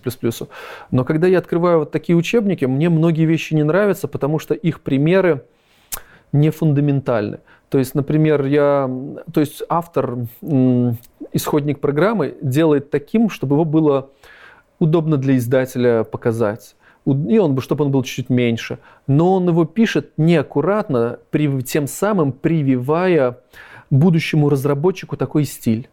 И я считаю это неприемлемо в учебниках. В учебниках, в учебниках примеры должны быть написаны лучше, лучше, чем вот лучше, чем на работе ты пишешь, потому что это учебник, нужно с него учиться. Приведу пример, чтобы всем было понятно. Вот если бы здесь были студенты, я так как курсы читаю по программированию, я каждый раз всем студентам предлагаю, напишите Hello World. Это просто проверка на адекватность, что человек вообще понимает, что такое, если, ну, если ко мне на курсы пришел, что он понимает, что такое C++, понимает, что такое компилятор, и сейчас вот это напишет, откомпилирует, я подойду к нему, посмотрю и убедюсь, что он адекватен, mm-hmm. его можно брать на курс. Вот. И э, все пишут, и я вот просто подхожу, считаю, сколько у них ошибок в Hello World. Могу сказать, что одна ошибка фундаментальная во всех Hello World, потому что она во всех программах, включая у Бьярна Страуструпа, э, есть. Вот, вот ты занимаешься, вот представляешь себе, как написать Hello World на .NET? Вполне. Хорошо. Теперь возникает вопрос, вот я бы даже, если было интересно взглянуть, как бы ты его написал, но возникает вопрос, Вопрос, что ты хочешь увидеть в итоге? Ну, там будет, например, если а на Яве, там System Out, Print Line, консоли, и да? там вот, вот, и вот мы написали System Out, Print Line, там, Допустим. например, и там Hello World поставили точку с запятой. А может быть, мы что-то забыли, может, что-то еще надо сделать? Ну, можно еще написать строчку, которая остановит выполнение программы? Не-не, это, мы, это, не, не, не, это мы, нам не нужно. То есть ну, достаточно, что она запустилась, быстренько показала и вырубилась? Э, но ну, чуть-чуть кое-чего не хватает. Вот, вот серьезно. И студентов этому не пишут. И все студенты про это забывают. Вот мы написали Hello World, мы что-то написали, там, print line, там, выведи мне что-то, поставили точку запятой. И я к чему подвожу? Студентов не учат проверять ошибки. А если она не вывела?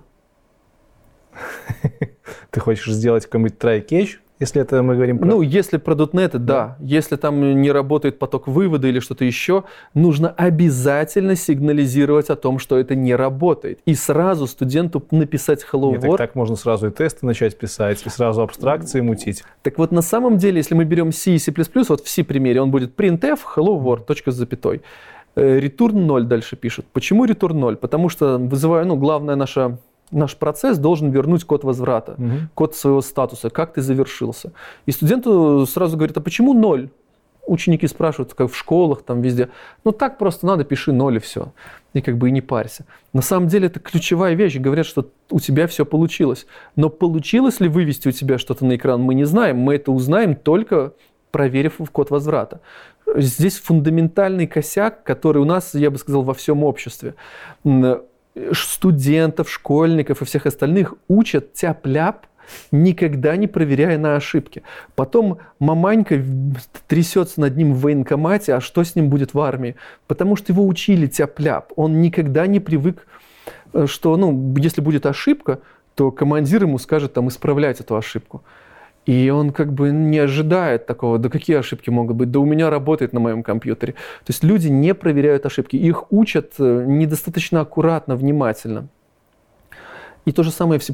Мы вывели что-то в output какой-то, мы можем проверить. И самое интересное, нам все средства это есть. И нам для этого не надо даже, в C++ даже try надо писать. Ты там cout написал, две скобочки, написал hello world, точка с запятой, а дальше ты return написал cout к булу, там прикастил, он по умолчанию проверяет в поток так, в порядке, не Подожди, а смысл этих действий, если ты, если у тебя что-то не так пошло, ты hello world не увидишь, все.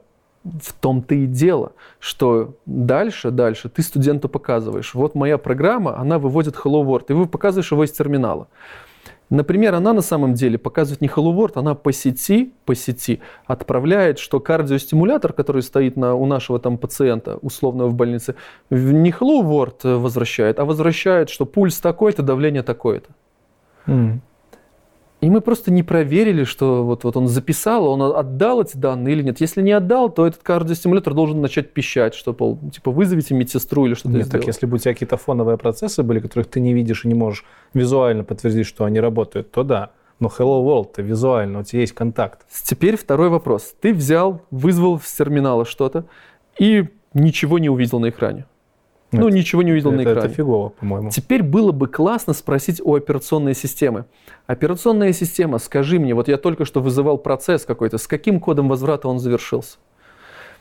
Когда mm, ты правильно понятно. учишь студента, он, э, ты увидишь, что код возврата не такой. Мало того, ты сразу покажешь студенту, что ты можешь перенаправлять вход и выход. Ты сейчас говоришь еще о том, что можно логи операционки проверять, смотреть, как, как не, про, не просто логи, прямо в терминале, прямо в шеле ты можешь вызвать команду, доллар вопросик, он тебе вернет э, ну, статус выполнения предыдущей команды. Mm, в результате ты студенту можешь это показать. Mm-hmm. После этого ты сразу студенту можешь показать, что есть такая вещь, как перенаправление. То есть ты, грубо говоря, можешь читать эти байтики и относиться к ним как абстракции. Вот это вот, что мне нравится в C++. Ввод абстракций, лес это, деревья, тумбочки, зажигалки, неважно, что бы это ни было, ты можешь это сказать как это тип, каких-то абстрактный тип данных. И дальше с ним работать как с абстрактным типом данных. Вот так и тут ты показываешь студенту, что C++ как низкоуровневая технология тебе просто говорит, там, откуда читать байтики, а откуда угодно, по сети, из драйвера, из микрофона, откуда угодно. Ты можешь просто читать байтики, можешь просто писать их куда угодно. И вот Окей. твоя программа их обрабатывает. Может быть, какой-то еще сайт.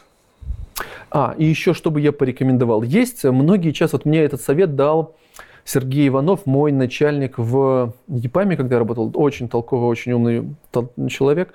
Он сказал такой, я тогда читал какую-то умную книжку по Яве, угу. он посмотрел и сказал, что, ай, все это фигня, говорит, читать нужно только основы. Документация? Только самые основы простые, а вот, вот эти вот многотомники, это все ерунда.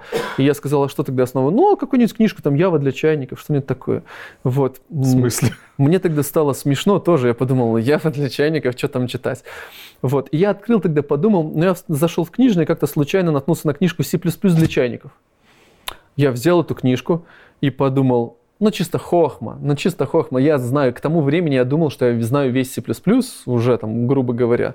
Но, ну, просто полистаю. И я листаю, листаю, листаю, листаю, листаю, листаю, и думаю, ох ты, а вот вот этой мелочи я никогда не знал. Ну, там не помню, что там было. Не помню уже, что там было. Или про то, что можно было разделять как-то, указывать, э, ну, литералы чисел как-то хитро или что-то еще. Я посмотрел, подумал, ух ты, я не знал, что так можно писать. Ну и там. что, а, а тебе от того, что холодно, жарко, да нет Ну, же? казалось бы, нет. Потом я начал ее листать дальше, подумал, посмотрел, что оп, здесь рекомендую, есть такая рекомендация. И она я так подумал, ну, действительно удобная рекомендация, но в, в, в крутых умных книжках подразумевается, что ты все это знаешь. Mm. И так получается, что базовые рекомендации в жизни часто важнее, чем какая-то ультратонкая рекомендация для высоконагруженных серверов, которые ты там будешь программировать один раз в своей жизни. Вот. И тогда ты ну, или выведешь ее сам, или прочитаешь в еще одной умной книжке. А базовые рекомендации и базовые хитрости, я посмотрел, подумал, ну прикольно. Я посмотрел, как вот вот простая банальная вещь. Когда создаются в Visual Studio проекты, то по умолчанию он создает его с большой буквы, папки называет, с большой буквы файлики называет. Казалось бы, ну, мелочь. Вот. Но эта мелочь хорошо работает под Windows, потому что в Windows большими ты буквами или маленькими пишешь, неважно. Ну, в файловой системе. Вот. А на других операционных системах важно. То есть, ну, зависит от конкретной ну, файловой системы, конечно, вот, но важно. И получается, ты написал какой-то код, отдал его кому-то, своему другу, свой друг под Windows работает, ты под macOS с какой-то с другой файловой системой, и он что-то забрал, закоммитил, и конфликт mm-hmm. на ровном месте. Потом ты заходишь и смотришь какую-нибудь Boost библиотеку. И ты смотришь, что в этой библиотеке все всегда с маленькой буквы.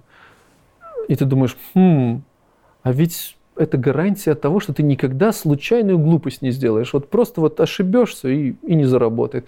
И ты начинаешь так смотреть, что в мире C++ вот эта вот аккуратность, умение перепроверять, она, оно выходит на другой уровень. Ну, допустим, тот же пример с большой буквы, это все сейчас проверяется на уровне э, даже при компиляции статическими анализаторами. Что нам париться-то в IDE-шках? У нас не проверяется. То есть, ну, как сказать, не проверяется. Грубо говоря, у тебя может быть файлик, который ты назвал как-нибудь с большой буквы. Угу. И есть такой же файлик с маленькой буквы, системный. И теперь возникает вопрос, а, какой из них, и ты include написал. А, понятно. И возникает вопрос, а какой из них угу. откроется первым? Может быть так, может быть сяк. Окей. То есть есть такие мелкие проблемки, которые почти никогда не возникают. И ты говоришь, что эти мелкие вещи, которые базовые, можно почерпнуть в каких-то книжках для новичков. В базовых. Поэтому я могу сказать, можете не стесняться, как я, прочитать C++ для чайников. Окей. То есть она простая, легкая книжка, вы ее легко прочитаете, но базовый, если про нее расскажу хохму как-то пришел парень один после моих курсов к нам на, на собеседование. И меня позвали, чтобы я просто, ну, э, ну, был, я не его не собеседовал, а другой человек собеседовал, но я был как бы сторонним арбитром, который бы подтвердил, что, ну, никого не валили, все было справедливо. Вот. И он пол собеседования сдал, пол завалил. Ну, все, пошел. Потом где-то через год он снова пришел к нам, и вот сейчас у нас работает. Вот. Но когда он вышел оттуда, он мне рассказал такую вещь. А помните, вы говорили про книжку C++ для чайников? Так вот, я ее перечитал, и все вопросы, которые у меня спрашивали, все были оттуда. То есть многие думают, что их валят на собеседованиях, что там их там прям вообще драконить будут. Это глупость полная. Обычно на собеседованиях спрашивают простейшие вещи, которые человек просто ну, должен знать. Okay. Давай еще пару слов буквально про э, геймдев, собственно, потому что меня не поймут, если я у тебя не спрошу вопросы по геймдеву. Расскажи, пожалуйста, вообще, из каких частей вот состоит игрушка? Что нужно сделать, чтобы сделать какую-то игрушку? Ну, есть... Казуалку какую-нибудь, простую. Хорошо, если мы возьмем простую игру, именно простую, которая стендалон, нет серверной части, нет ничего, вы просто хотите, не знаю, там своему брату младшему дать поиграть, вот, то вам нужен Основной ее цикл – это Основ... Ну, это, грубо говоря, окошко, в котором вы просто рисуете какую-то простенькую графику. Обычно это простые картиночки. Ну, что значит графика? То есть я вот человек, который вообще никогда игры не писал, я как бы могу представить, как сделать консоль, в которой у меня курсор будет бегать. Я могу там через X, Y задавать э, положение курсора, и вот у меня типа будет какой-нибудь симулятор бомжа. Да, ну хорошо, если чуть-чуть глубже рассказать, грубо говоря, вы можете сказать операционной системе «я хочу окно». Вы можете попросить операционную систему на весь экран, не на весь экран, можете переключиться потом. И дальше сказать, что я хочу контролировать каждый пиксель на этом экране. Для этого контроля есть э, специальная API, которая поддерживает ускорение. Это в современном мире это 3, ну, 4 API. Это DirectX, это Vulkan, это OpenGL это металл на маков и iOS устройствах. Что значит ускорение? Ускорение это значит, что вы будете отправлять на видеокарту команды отрисовки. Грубо говоря, я хочу здесь нарисовать кучу треугольников разных, ну, с разными картинками, вот, эм, разных цветов. И хочу это сделать очень быстро, ну, настолько быстро, насколько только возможно. Вот. И естественным образом видеокарта за это будет ну, отрисовывать, выполнять эти команды. Одна ну, школьная математика или там первого курса математика, и с ней придется, ее придется вспомнить. Мне именно тогда ее и пришлось вспомнить. Вот, и до сих пор иногда приходится вспоминать. Поэтому, ну, чем, ну, то есть, грубо говоря, вам нужно взять э, любое API. В современном мире, если вы хотите использовать, ну, что-то кроссплатформенное, то у вас выбора нет, кроме как эм, использовать OpenGL. Потому что он работает сейчас как на маках, так на iOS, так и на андроидах, так и на Windows, Linux, везде. То есть, грубо говоря, берете сейчас OpenGL, ES какой-нибудь, и на нем учитесь э, рисовать.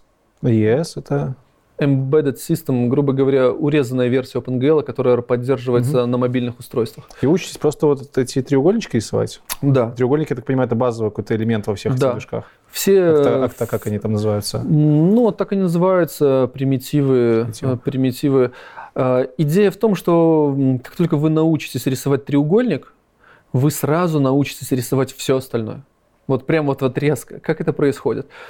Вы, рассчитывая треугольник на экране, для каждой точки этого треугольника можете задать отдельный алгоритм математический, как именно рассчитать освещение этого треугольника. Ты имеешь в виду прям 2D-шный треугольник? Да, Или разница на самом деле, это в нашем представлении есть 2D и 3D, а для видеокарты – и для API разницы нет. Вы просто передаете координаты и просто передаете шейдерную программу, ну, шейд затенять, грубо говоря, освещать, затенять вот так.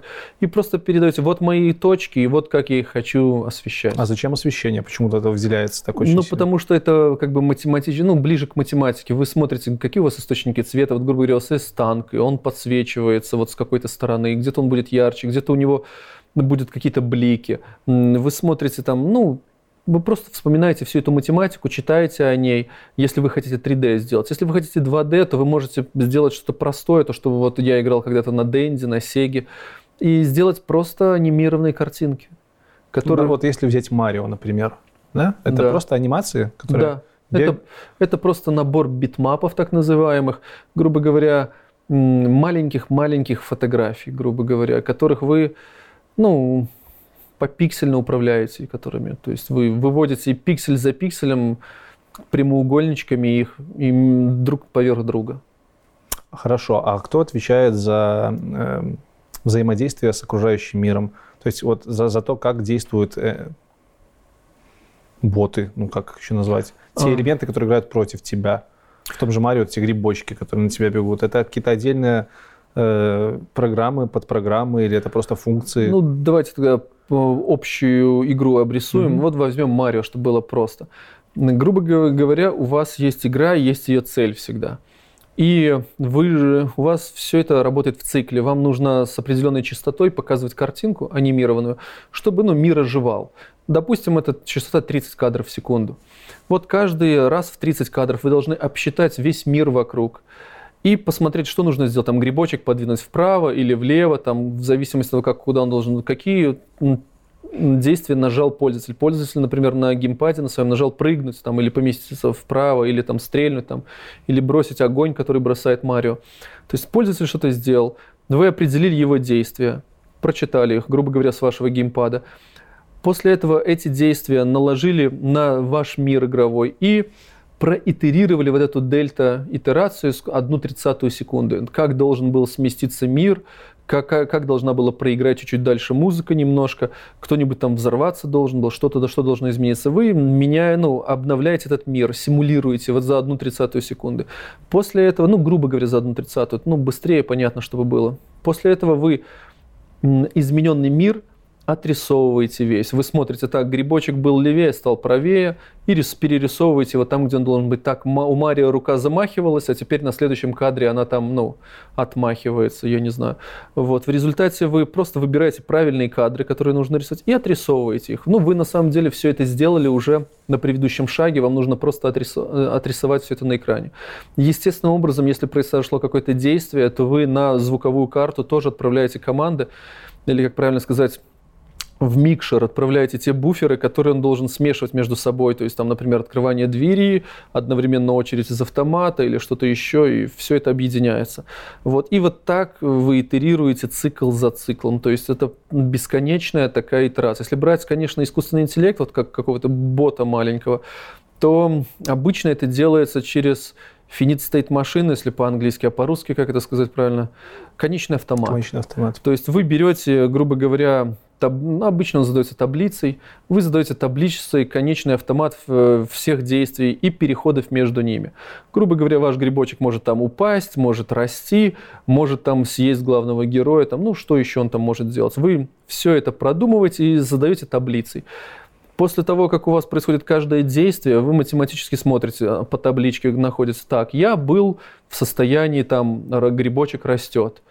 А сейчас прошло там дельта времени, там 1 тридцатая секунды. Э, что должно быть дальше? Вырос я или не вырос? Мне нужно там переключить, следовательно, анимацию, потом проверить столкновение с другими объектами, там, может быть, там главный герой об меня врезался, или я врезался там в трубу, теперь должен идти в другую сторону. И вы проверяете, ну, грубо говоря, у вас есть состояние, есть входы и выходы из этого состояния.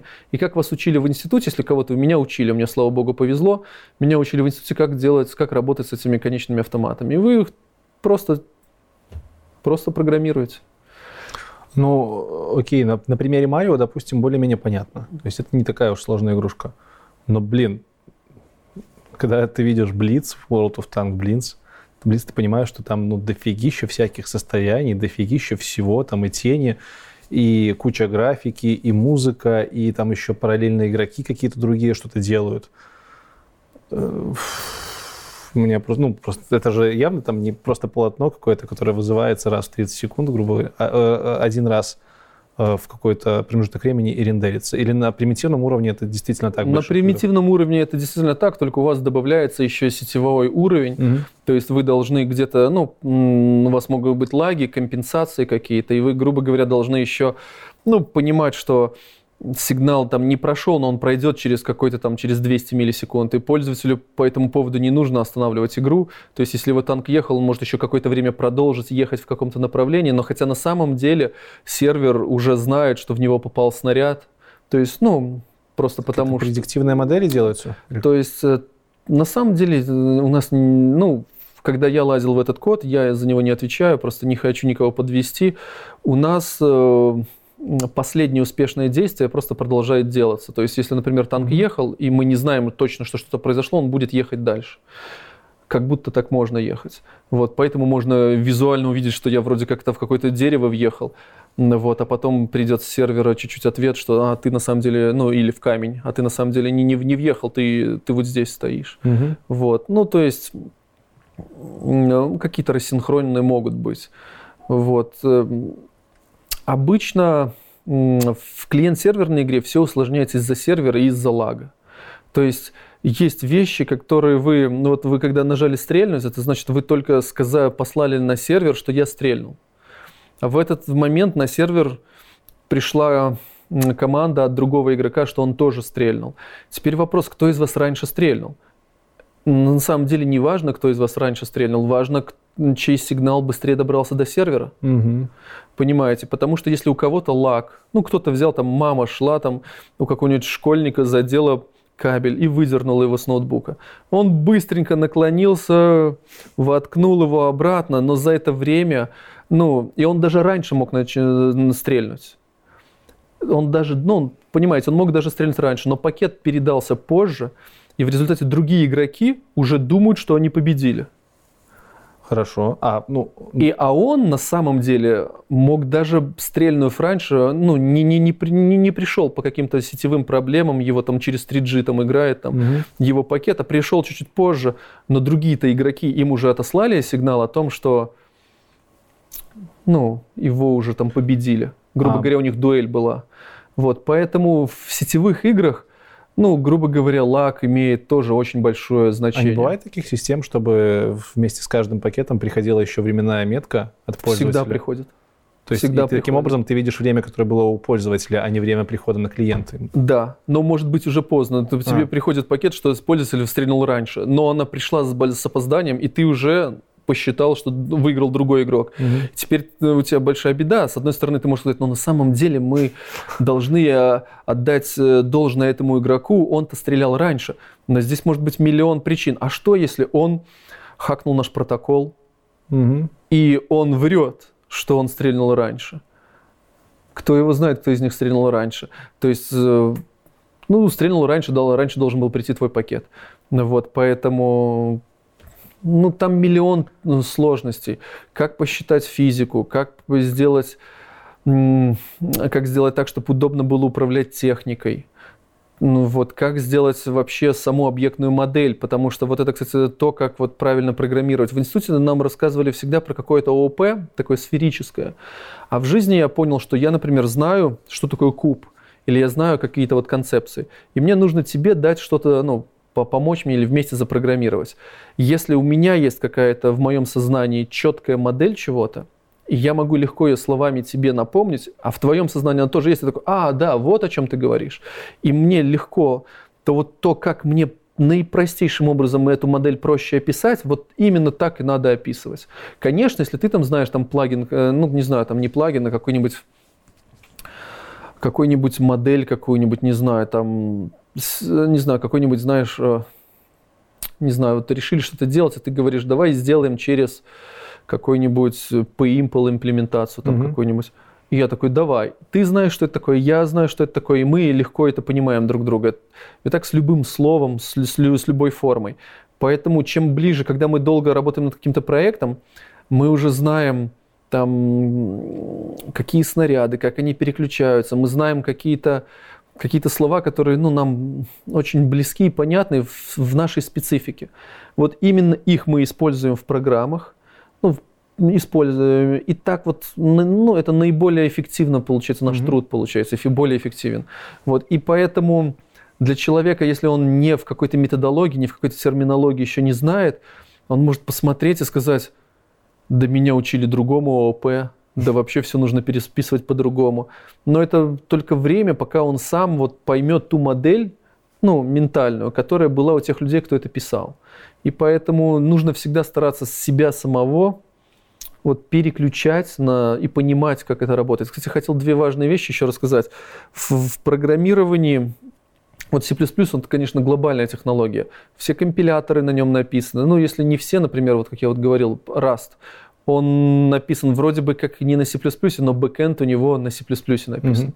То есть, э, грубо говоря, практически все написано, и все операционные системы, и компилятор. Это две вещи, которые вам нужны. Если завтра появится новая приставка, там в Беларуси сделают супер приставку, которая будет лучше PlayStation, лучше Xbox, лучше всего на свете, и нужно будет на ней завести весь остальной стек технологий, то окажется, что первые вещи, которые в ней нужны, это компилятор и ядро операционной системы. А все остальное, грубо говоря, мы возьмем готово okay. и просто заточим под нужды. И вот нужно понимать, вот как две вещи важны в плане игр. Игра – это всего лишь реал-тайм база данных.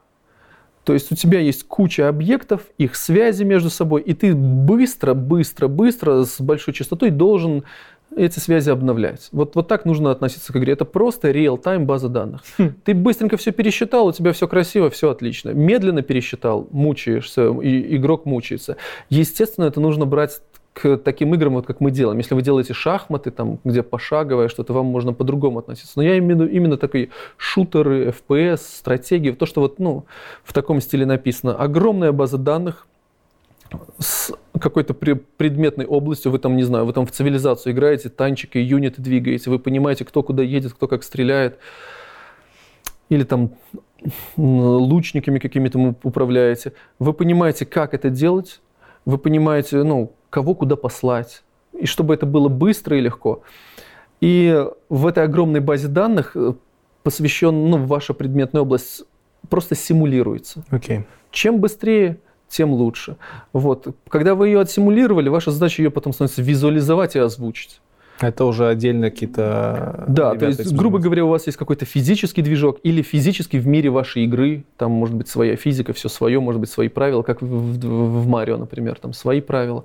Вот вы, грубо говоря, с какой-то частотой симулируете этот мир, старайтесь, чтобы эта частота была ну, человеку близка ну, с реальным миром. Больше, чем там 20, 25, да? Да. да. И потом визуализируйте, озвучивайте с этой же частотой. Если она серверная, то все то же самое, только чуть-чуть сложнее, потому что у вас дополнительный алгоритм. А вот движок во всем этом, он э, выполняет какую роль? Именно просчета всего, что творится в мире, или он еще и рендером картинки занимается, звука? Вот что? что Современные движки обычно делают все. Угу. Ну, и рендер картинки, и физику считают, и сеть. То есть они стараются э, сделать все. А ты, грубо говоря, обычно из какого-нибудь скриптового языка или вообще как в Unreal Engine там из визуального скриптового языка просто говоришь там ну, вот, вот это будут модели, загрузите мне их, пожалуйста. Потом отрисуйте мне их такими-то материалами. Потом, если пользователь подойдет сюда, нажмет здесь такую-то кнопку или такой-то триггер сработает, то там, не знаю, вот эту модель поменяйте на эту модель, вот здесь вот запустите с такой-то такой скоростью. гибкий, гибкий очень фреймер большой. Да, то есть современные такие вот э, движки, это огромные такие, э, я бы сказал, очень огромные программные комплексы, наверное, целые, которые могут, в принципе, все, вот, но их всегда приходится затачивать под э, непосредственно доменную область, как это по-русски сказать правильно, под непосредственную вот э, ту модель игры, которую вы делаете. И самое интересное, что иногда это может быть сделать труднее, чем написать свой движок с нуля. Потому что есть много готовых компонентов, там отдельный движок графики, отдельный движок звука, отдельный движок физики, который вы можете, современный программист такой качественный, может их достаточно быстро скомпоновать и получить ну, приемлемый результат. У вас свой движок, да, насколько я знаю? Да, у нас, как в принципе все современные AAA игры, они написаны либо на своем движке, либо написаны с погружением в исходники игры. Грубо говоря, если вы пишете на Unreal, вы э, руки замараете, все плюс вы по-любому залезете. Если вы пишете на Unity, например, то если вы делаете что-то серьезное, AAA какой-нибудь, то вы, вам придется купить исходники Unity, и я, я более чем уверен, придется тоже заморать руки в C++. Вот, чтобы еще больше понять разницу между играми уровня Blizzard, Blizzard, Блица и Марио, можешь привести какой-нибудь пример из жизни? Вот там, допустим, типа Марио, это может там машина, а Блиц — это самолет. Ну, я не знаю, вот, вот чтобы понять степень сложности игр, которые разрабатывает Wargaming, в отличие от этих вот игр, которые были у нас на 8 битках. Ну, сложность огромная. Чтобы сделать Марио, вот можно прийти ко мне на те же мои курсы, и через три месяца курсов я гарантирую, ну, если человек усвоит, естественно, все, он сможет создать любой Марио, там, даже и лучше что-нибудь. Вот. А чтобы создать Блиц, ему придется все то же самое, на самом деле все то же самое.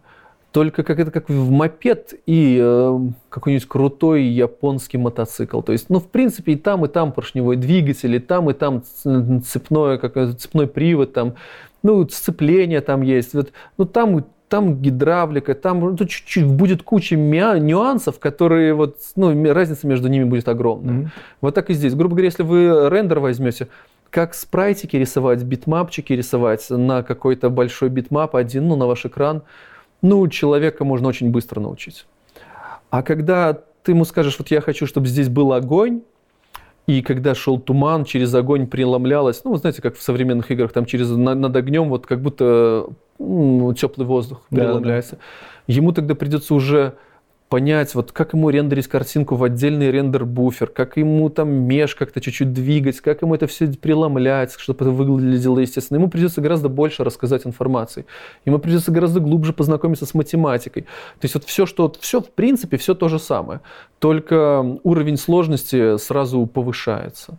То есть та же самая физика, только сложнее. Та же самая графика, только сложнее. Угу. Та же самая сеть добавится. Ну, тоже, если где-то вы можете просто скачать э, обычным там по TCP соединению, обычные байтики, и просто, ну, вот, все, я сетевой программист то в играх окажется, что это неприемлемо, нужно только UDP использовать, mm-hmm. ну, в таких быстрых Скорости. шутерах, да, и вам нужно будет какой-то протокол свой разработать или взять какой-то готовый, и все это проверить, отладить, и возникает проблема, когда вот человек ни разу в жизни не отлаживал сетевую программу, которая распределена, то есть одновременно и на клиенте, и на сервере, и еще у кого-то.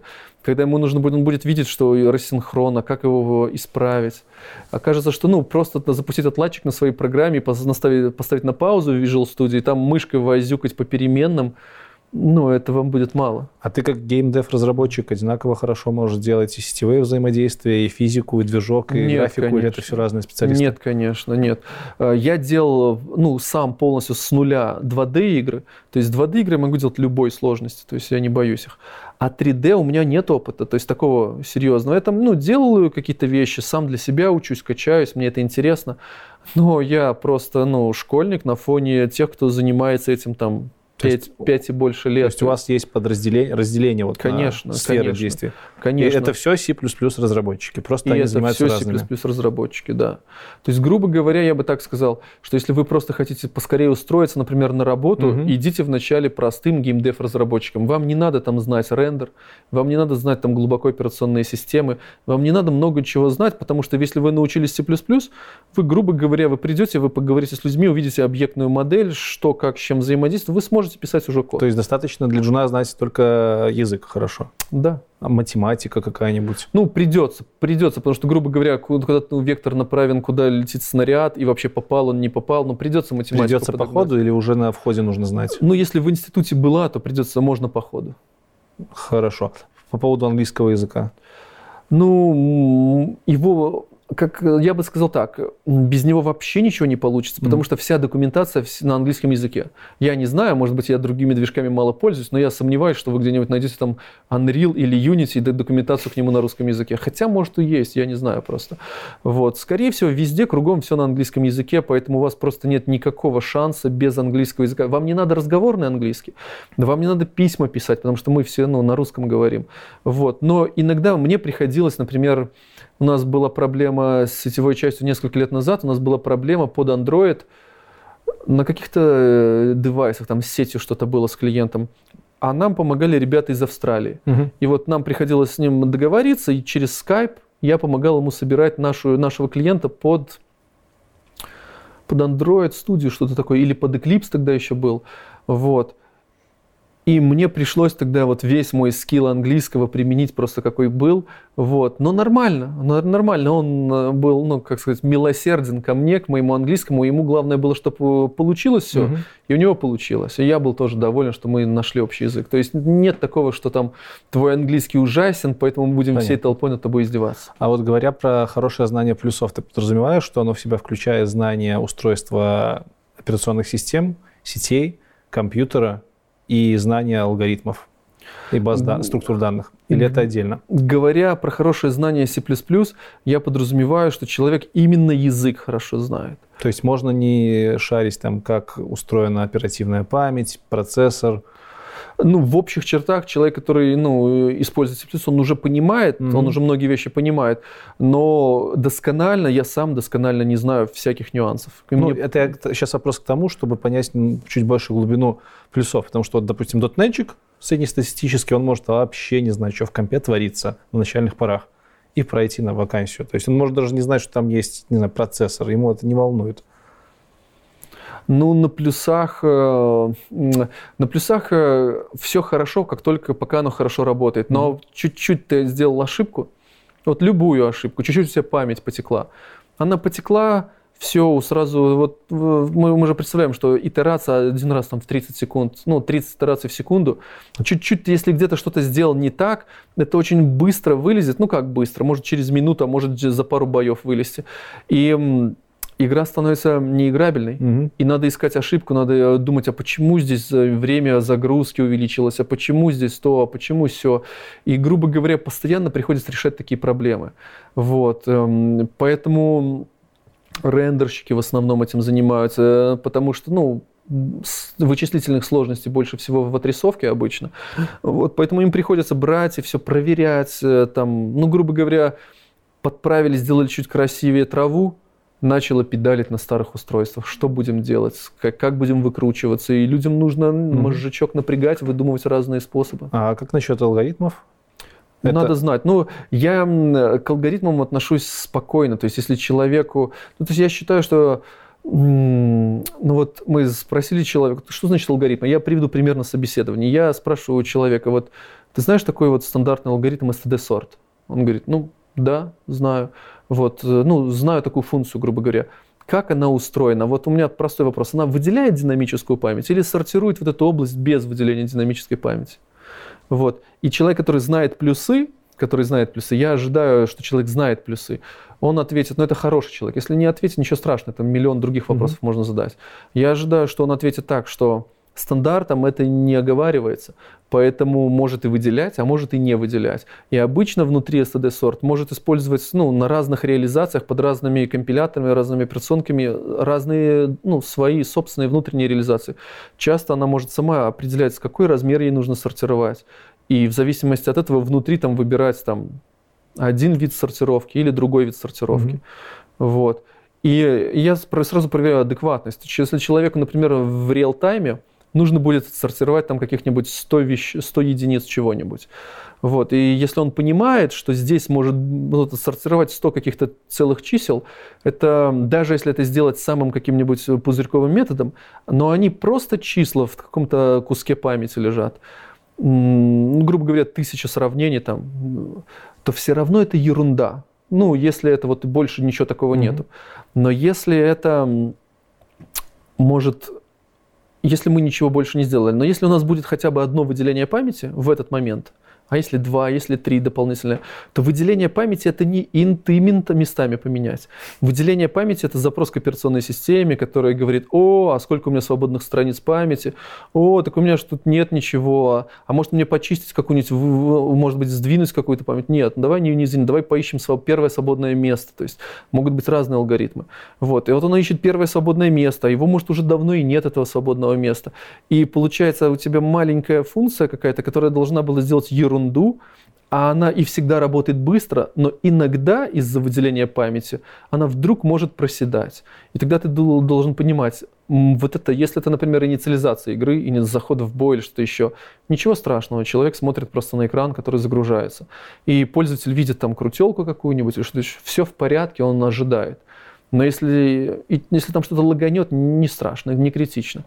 Но если человек уже играет в бой, желательно, чтобы у него уже, наверное, все было подгружено, чтобы уже тут все было ровно. Потому что если здесь у него вдруг выяснится, что что-то давайте там, ну, лагать, ну, как-то неправильно. Понятное дело, что все равно всегда есть специфика работы, и всегда хочется сделать что-то чуть быстрее, а быстрее это всегда хакнуть, быстрее это всегда выделить какую-то дополнительную память, и если работает быстро, ну так и хорошо. А если нет, то переписать как-то правильно, это может быть ну, более трудоемко. Поэтому бывает по-разному. И последний вопрос перед Блицем будет о том, что бы ты себе посоветовал 15 лет назад? Какой бы ты вот ну, в плане трудоустройства или в а, плане... А, вот 15 лет назад, тот период, который был началом твоей карьеры как программиста. Вот любой совет, который бы я понял. 15 лет назад со, с моим текущим сознанием, да, если да. бы я вот, вот прям мог переместиться в тот момент прямо сейчас, я бы изучил отлично Unix, изучил отлично, изучил отлично э, C++, вот сразу сконцентрировался на этой технологии, поехал бы в Минск, поехал бы в Минск сразу, то есть вот прям не тратя времени, и открывал бы здесь свою контору. Собирал вот тоже фанатиков таких-то и был бы оглушительный успех. На этом у нас по основной части все. Я уверен, что всем было интересно, и поэтому вот прямо сейчас поставьте лайк. А теперь у нас Блиц. Последняя часть – это те вопросы, которые я тебе не высылал. Они могут быть чуть-чуть каверзные местами. Э, их не более 10. Можешь один из этих вопросов скипануть, пропустить. На остальные попрошу отвечать более-менее честно. Ну, собственно, вот так вот. Значит, поехали. Первый вопрос. Зачем в плюсах нужно множественное наследование? Вот все, кто в ООП парадигме, они вообще не понимают, зачем. Это же, это же костыль. Я согласен, что это костыль, но иногда та предметная область, которую вы делаете, вы можете очень легко, очень легко, вот прямо здесь и сейчас заиспользовать наследование не как наследование, а как э, как реализацию. И вам, может быть, это просто удобно. Это не значит, что это круто, но вы можете это сделать. И вот представьте себе, если вы что-то можете заюзать, и, и работает. А можете переписывать неделю. ну, как бы, я не хочу сказать, что множественное наследие нужно всем использовать, но если я вот вижу, что вот, ну, я могу его здесь применить, это редко бывает, редко-редко, но если я могу его применить, как вот, как именно для использования нескольких классов, вот, то ничего страшного. То есть, когда ты точно знаешь, что это не вырастет дальше во что-то более масштабное и не принесет проблем. Да, обычно это можно, я бы, не знаю, я бы применил его лучше бы не применял, но я бы применил это вот, когда у вас есть какая-то вот область, где у вас уже было, обычно уже было какое-то наследование, и вам нужно ну, чуть-чуть его действительно подхачить, подкрутить, вот, mm-hmm. немножко добавить в него примесь какую-то свою, такую, чтобы было удобно. И переписывать ради этого все, ну, я думаю, что это нецелесообразно просто. Самый худший язык, по твоему мнению, и почему? Язык программирования самый худший. Мне реально сложно ответить на этот вопрос, потому что я, чтобы вы понимали, я пишу на всех языках, которые мне, в принципе, вот приходилось. Ну, тогда с чем тебе менее комфортно работать из этих языков было? И почему? Может быть, там... Наверное, JavaScript. Почему? Наверное, JavaScript. Разные браузеры по-разному обрабатывают, где что-то поддерживается, там что-то не поддерживается. То есть, ну, сам синтаксис его такой, ну, сейчас он намного лучше стал. Вот, ну, новые стандарты просто вышли. А тогда, когда я писал на нем, это было черт знает когда, давно, больше 10 лет назад, я, ну, мне приходилось, на в ЕПАМе, когда я работал, я смотрел на него как на какую-то глупость, когда ты можешь написать там какие-нибудь простые базовые вещи, там, грубо говоря, там, где ты ожидаешь, что что-то в число превратится или что-то в строку, а это не так, и ты думаешь, опачки, неожиданно. Вот. В общем, я бы, наверное, сказал, что тот язык, который я бы ну, не, никому не рекомендовал, это JavaScript. Принято. А, динамическая типизация – это хорошо или плохо, и почему? А, для скриптов это реально хорошо для скриптов это реально классно. Ну, представим себе, у меня есть сложная система, какая-нибудь кат какой-нибудь, mm-hmm. и я там рассчитываю, не знаю, там прочность, там, не знаю, новую Феррари делаю, новую Формулу-1 делаю, и смотрю, какие будут заносы, какие вот... И я сразу открыл консоль, и где-то, ну, прикрутил быстренько свой алгоритм, который будет рассчитывать чуть-чуть по-другому физику как-то. Mm-hmm. Если я где-то допустил ошибку, мне там питона, питонячая консоль там написала, вот здесь у тебя там, ну, не работает. Ничего страшного, я 10 раз это поправил и запустил. И когда я могу итерировать легко, быстро в этом каде смотреть визуализацию, где будет там напряжение, где что-то лопнет там, я могу быстро это пробовать, и то вот эта вот скорость итерации, э, моей, моей скорость итерации, она выше э, той скорости, когда мне нужно будет это, ну, использовать на других машинах, потому что это обычно я инженер, я сижу и перепроверяю разные какие-то способы. Вот. И поэтому мне это нужно здесь и сейчас, это нужно быстро. Но если бы мне это нужно было делать на миллионах компьютеров, то, конечно, это неправильно, и нужно было бы переписать это, сделать качественно, аккуратно на том же C, C++, в какой-то библиотеке отлично, или сделать на C++ и с интерфейсом в Python какой-то. Но вот когда мне нужен быстрый интерфейс программирования внутрь какой-то системы, то динамическая типизация – это прекрасная вещь. Окей. Okay. Э, есть ли смысл писать сайт на C? Э, я думаю, э, ну, для меня C и C++ это ну, общая да, технология. Да, Я бы сказал так, что если у вас есть смысл такой, если вы там Facebook, Facebook, насколько я помню, они же сделали транслятор из PHP в C++. Да, есть. То есть свой. есть смысл, если вы хотите... И они там хвастались этим, они сказали, что они там на 9 или несколько процентов сэкономили расходы на электричество, а эти 9% у них это там столько-то там миллионов долларов, поэтому это было супер выгодно. И этот транслятор на C++ переписали, то есть PHP как был там, так и остался, или что там у них было, не помню. Так вот, и наняли сколько-то там C++ программистов, и их э, цена этих программистов, ну, была намного меньше, чем они сэкономили энергии. Угу. Поэтому это может быть выгодно. Окей. В титрах Блица, Блица есть ли твое имя? Я сразу могу сказать, в Блице нет титров. Это ужасно. А в обычных танках они есть? Нету. Ну, их не было. Если кто-то, если я ошибся, если я ошибся, то пускай меня проверят или выдержат этот. Я считаю, что это было бы восхитительно, если бы, например, разработчик, который отработал 5 лет, Это я, например. Да, да, да. Если вы их брали и добавляли, была кнопочка, титры там. То есть есть вот эта вот хотелочка, чтобы ачивочка да, была. Да, всё-таки. чтобы вот, вот, потому что, ну, на других играх э, написано, кто я сделал. Вы возьмите мою первую игру, там, Romance of Rome, вы ее пройдете до конца, там, вам будут титры. Но это же не. AAA игры. Вот есть ли такая практика в AAA? Я просто не знаю. Э, Ну, например, если вы пройдете GTA-шку, ту же самую вот крайнюю GTA-шку, вы там будете сидеть после этого 40 минут титры смотреть. Ну да. И там все, все, все, все студии, всех, э, я, я за титры. Так что, если меня смотрит наше руководство, добавляйте титры. Сейчас вопросик по зарплатам. Э, Какую бы ты считал справедливой, какой бы ты считал справедливой зарплату для начинающего гейм-девелопера? Чем меньше, тем лучше. Ноль. Э, Вот, это идеальная За хлеб зарплата. нормально работать? Если он не женат, и у него есть где жить. То есть, если ты женат, все, ты, у, тебя, у тебя не получится. Но если ты не женат, и ты готов работать за ноль, я таких знаю людей, я вот почти такой человек, то ты будешь развиваться очень качественно и А быстро. по- почему? Потому что у тебя ди- дикая мотивация. Дикая мотивация, чтобы заработать потом? Не-не-не-не, то есть я еще хочу сказать, если вы хотите денег, вот именно денег, идите пишите. Вот я работал на ЕПАМ, а ЕПАМ в то время работал на банке.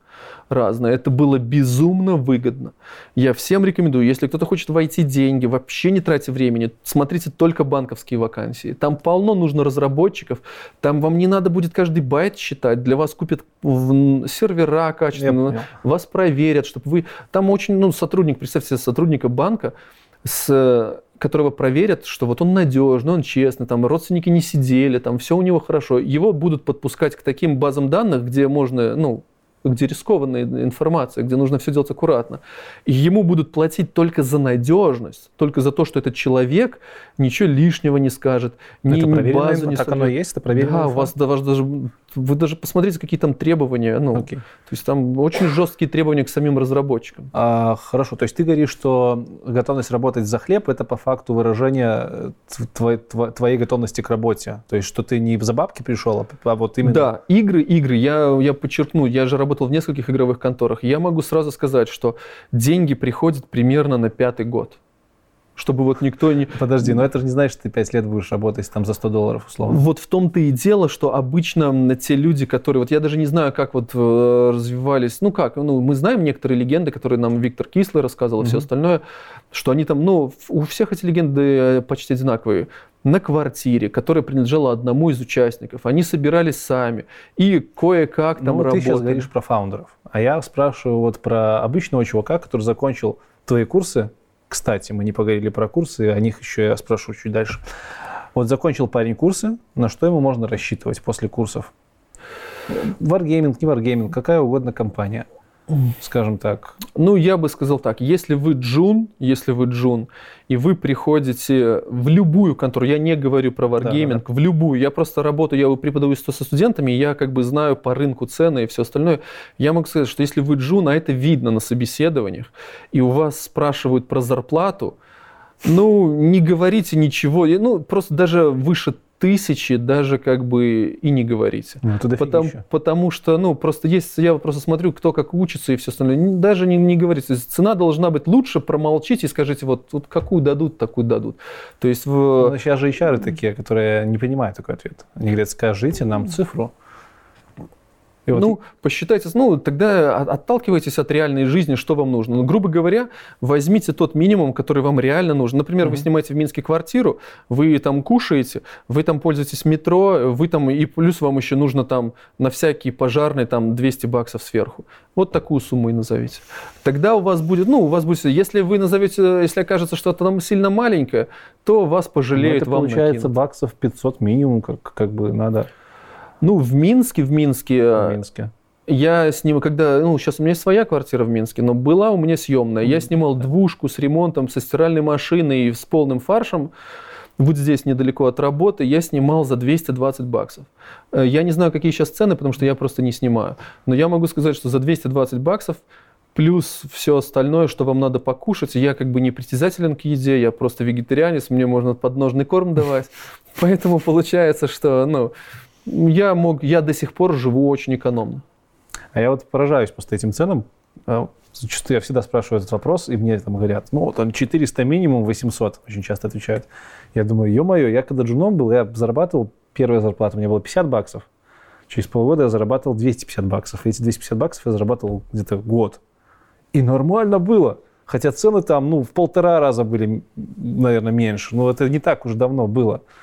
А сейчас люди там косарь зарабатывают, будучи женом, и сидят еще жалуются. Товарищи. Это, я, я просто иногда знаю студентов, которые на моих курсах говорят, вот я прошел ваши курсы, я все понял, мне все понятно, и я теперь хочу вот, вот вообще минимум такой, я слушаю, даже не буду озвучить цифр, я думаю, что как бы ну, а кто его знает? Может, он под счастливой звездой родился, может, ему удастся, как бы, может быть, сейчас же бывают всякие ну, стартапы, которые сделаны ну, для да. того, чтобы распилить деньги. Угу, угу. И тогда его могут взять, и он, может, даже будет там зарабатывать такие деньги.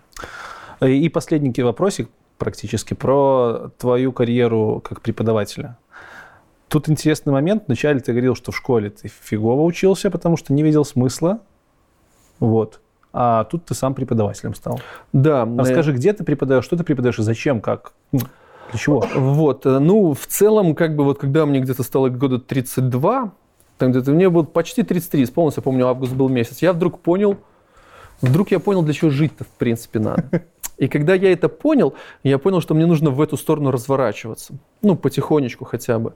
Вот, я подумал, что по-хорошему, по-хорошему, то образование, которое сейчас в школе дается – то образование в, в институте намного лучше. Могу сказать, вот тем, кто вот не учился, могу сразу сказать, что вообще школа – это самое плохое, что с вами может случиться, но, но через нее приходится пройти. В институте учиться, кто учился, тот э, подтвердит, я думаю, намного интереснее. Вот просто разница неба и земля. И вот это вот у меня мысль была раньше, что вот то, как в школе, точно так же будет в институте. Нет, институт намного лучше.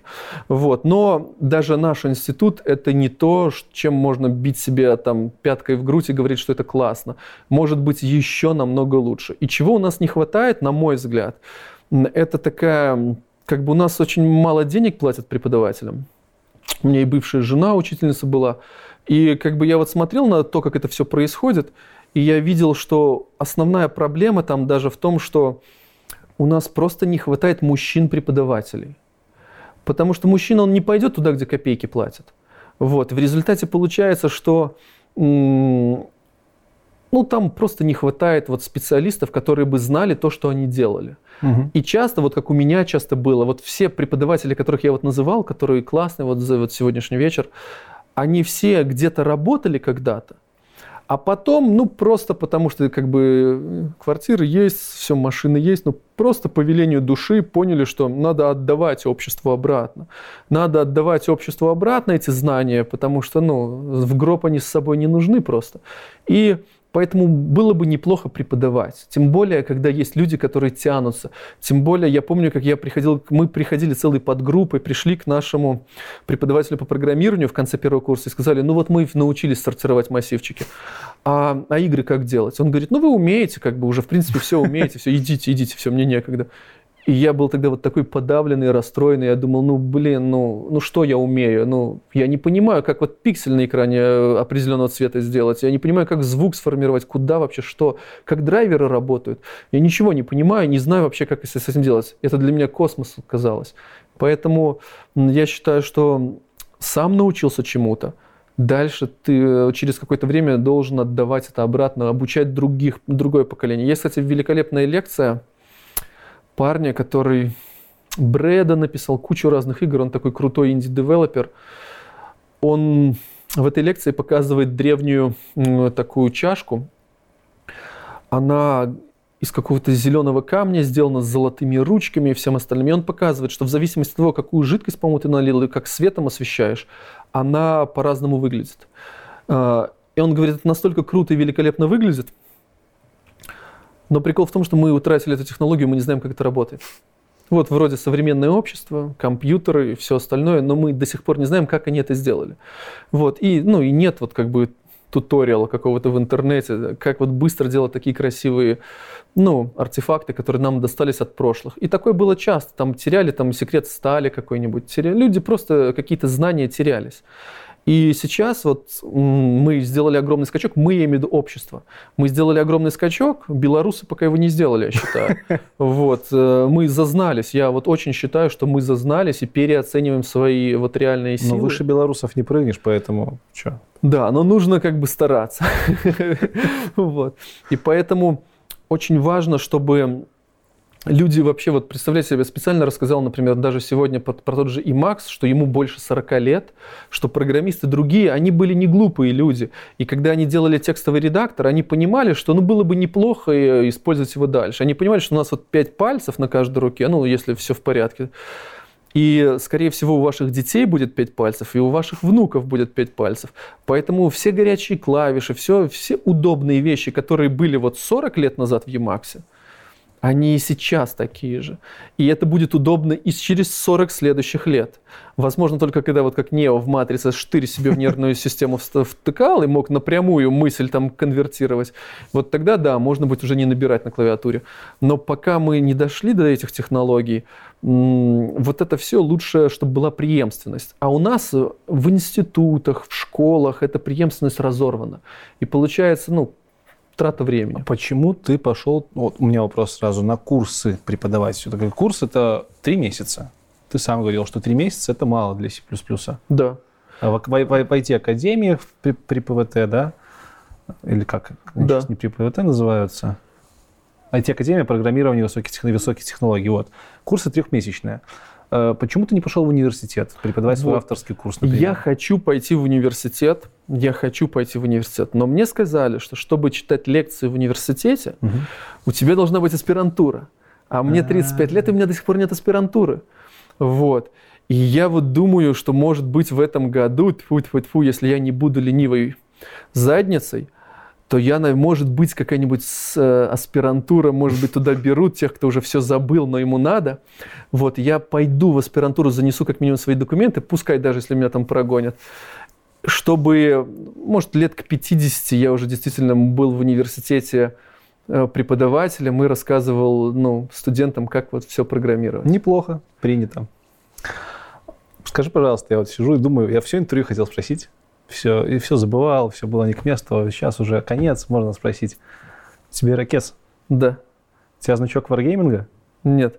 Но у нас на логотипах есть стрелки. Стрелка. У нас на логотипах есть стрелки, и у меня любимый сказочный персонаж, и был такой мультик, сейчас уже, наверное, он старый, рисованный, сейчас такие уже, наверное, не делают, назывался «Легенда об Аанге». Что-то знакомое очень. Вот. И там у главного героя был тоже такой, только синего цвета стрелка покрашена. И я в честь этого персонажа, в честь этого мультика делаю себе иногда такую прическу по праздникам. Хорош. Хорош. Сам делаешь? Нет, в парикмахерскую. Блин, это я думаю, может мне тоже примерить. И по самый последний вопрос, он самый главный. Тут нужно очень сильно подумать хорошенько, потому что, ну, ответ он важен. Что такое бисектриса? Ну, мы помним треугольники, мы помним, что, как говорила моя преподавательница э, ну, еще давным-давно в гимназии, она говорила, что бы вы ни делали, но треугольники вы должны знать лучше всего. Треугольники – это основа всего. Вы меня запомнили? Все теоремы по треугольникам, все углы, все, вот все полностью вы должны доказывать. Ну, понятно, что бисектриса – это крыса, которая ползает по углам и делит их пополам. Хорош. На этом все.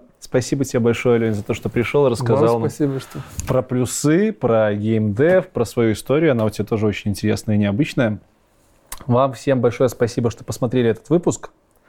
И Леня пришел не с пустыми руками сегодня. Это, это сумка, да, на поясная? Это поясная, да, сумка такая удобная, прикольная, с логотипом. Кстати, уникальная. Это только от нашей, ну, только с нашим брендом. То есть это, ну, вы не купите такую нигде. Это, по-моему, даже в сотрудничестве с, с белорусским магазином сделано. Тут и орнамент есть, вышиванка.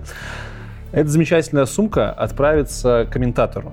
Тому комментатору, который ответит на вопрос, который был в самом начале интервью как, почему на старых приставках, Nintendo возьмем, 8-битных, в таких играх, как эм, NBA, например, случайным образом или псевдослучайным образом, все-таки по-разному, если выдернуть из розетки и включить, начинало, начинали бегать в заставке э, NPC-юниты эти. В общем, э, кто раскроет эту магию, это секрет. Может, есть алды, которые помнят, почему так было. Я сам порезу, почитаю, почему так было, мне интересно. Пишите в комментариях. Первый правильный комментарий получит эту замечательную сумку. Результаты э, оглашу на ближайшем стриме. Супер. А на этой замечательной нотке на фоне э, работающей машинки кофейной мы заканчиваем. Да, спасибо, Лень, еще раз. Вам спасибо большое. Э, ставьте ваши лайки обязательно, подписывайтесь на канал, если этого еще не сделали, подписывайтесь на Telegram, на Discord. Спасибо Wargaming за прекрасного спикера. Заходите по контакту Лени, я думаю, он там что-нибудь оставит, может быть. Может быть. А лучше сразу приходите к нему на курсы и учитесь плюсам. В общем, на этом уже точно все. Всем спасибо и пока.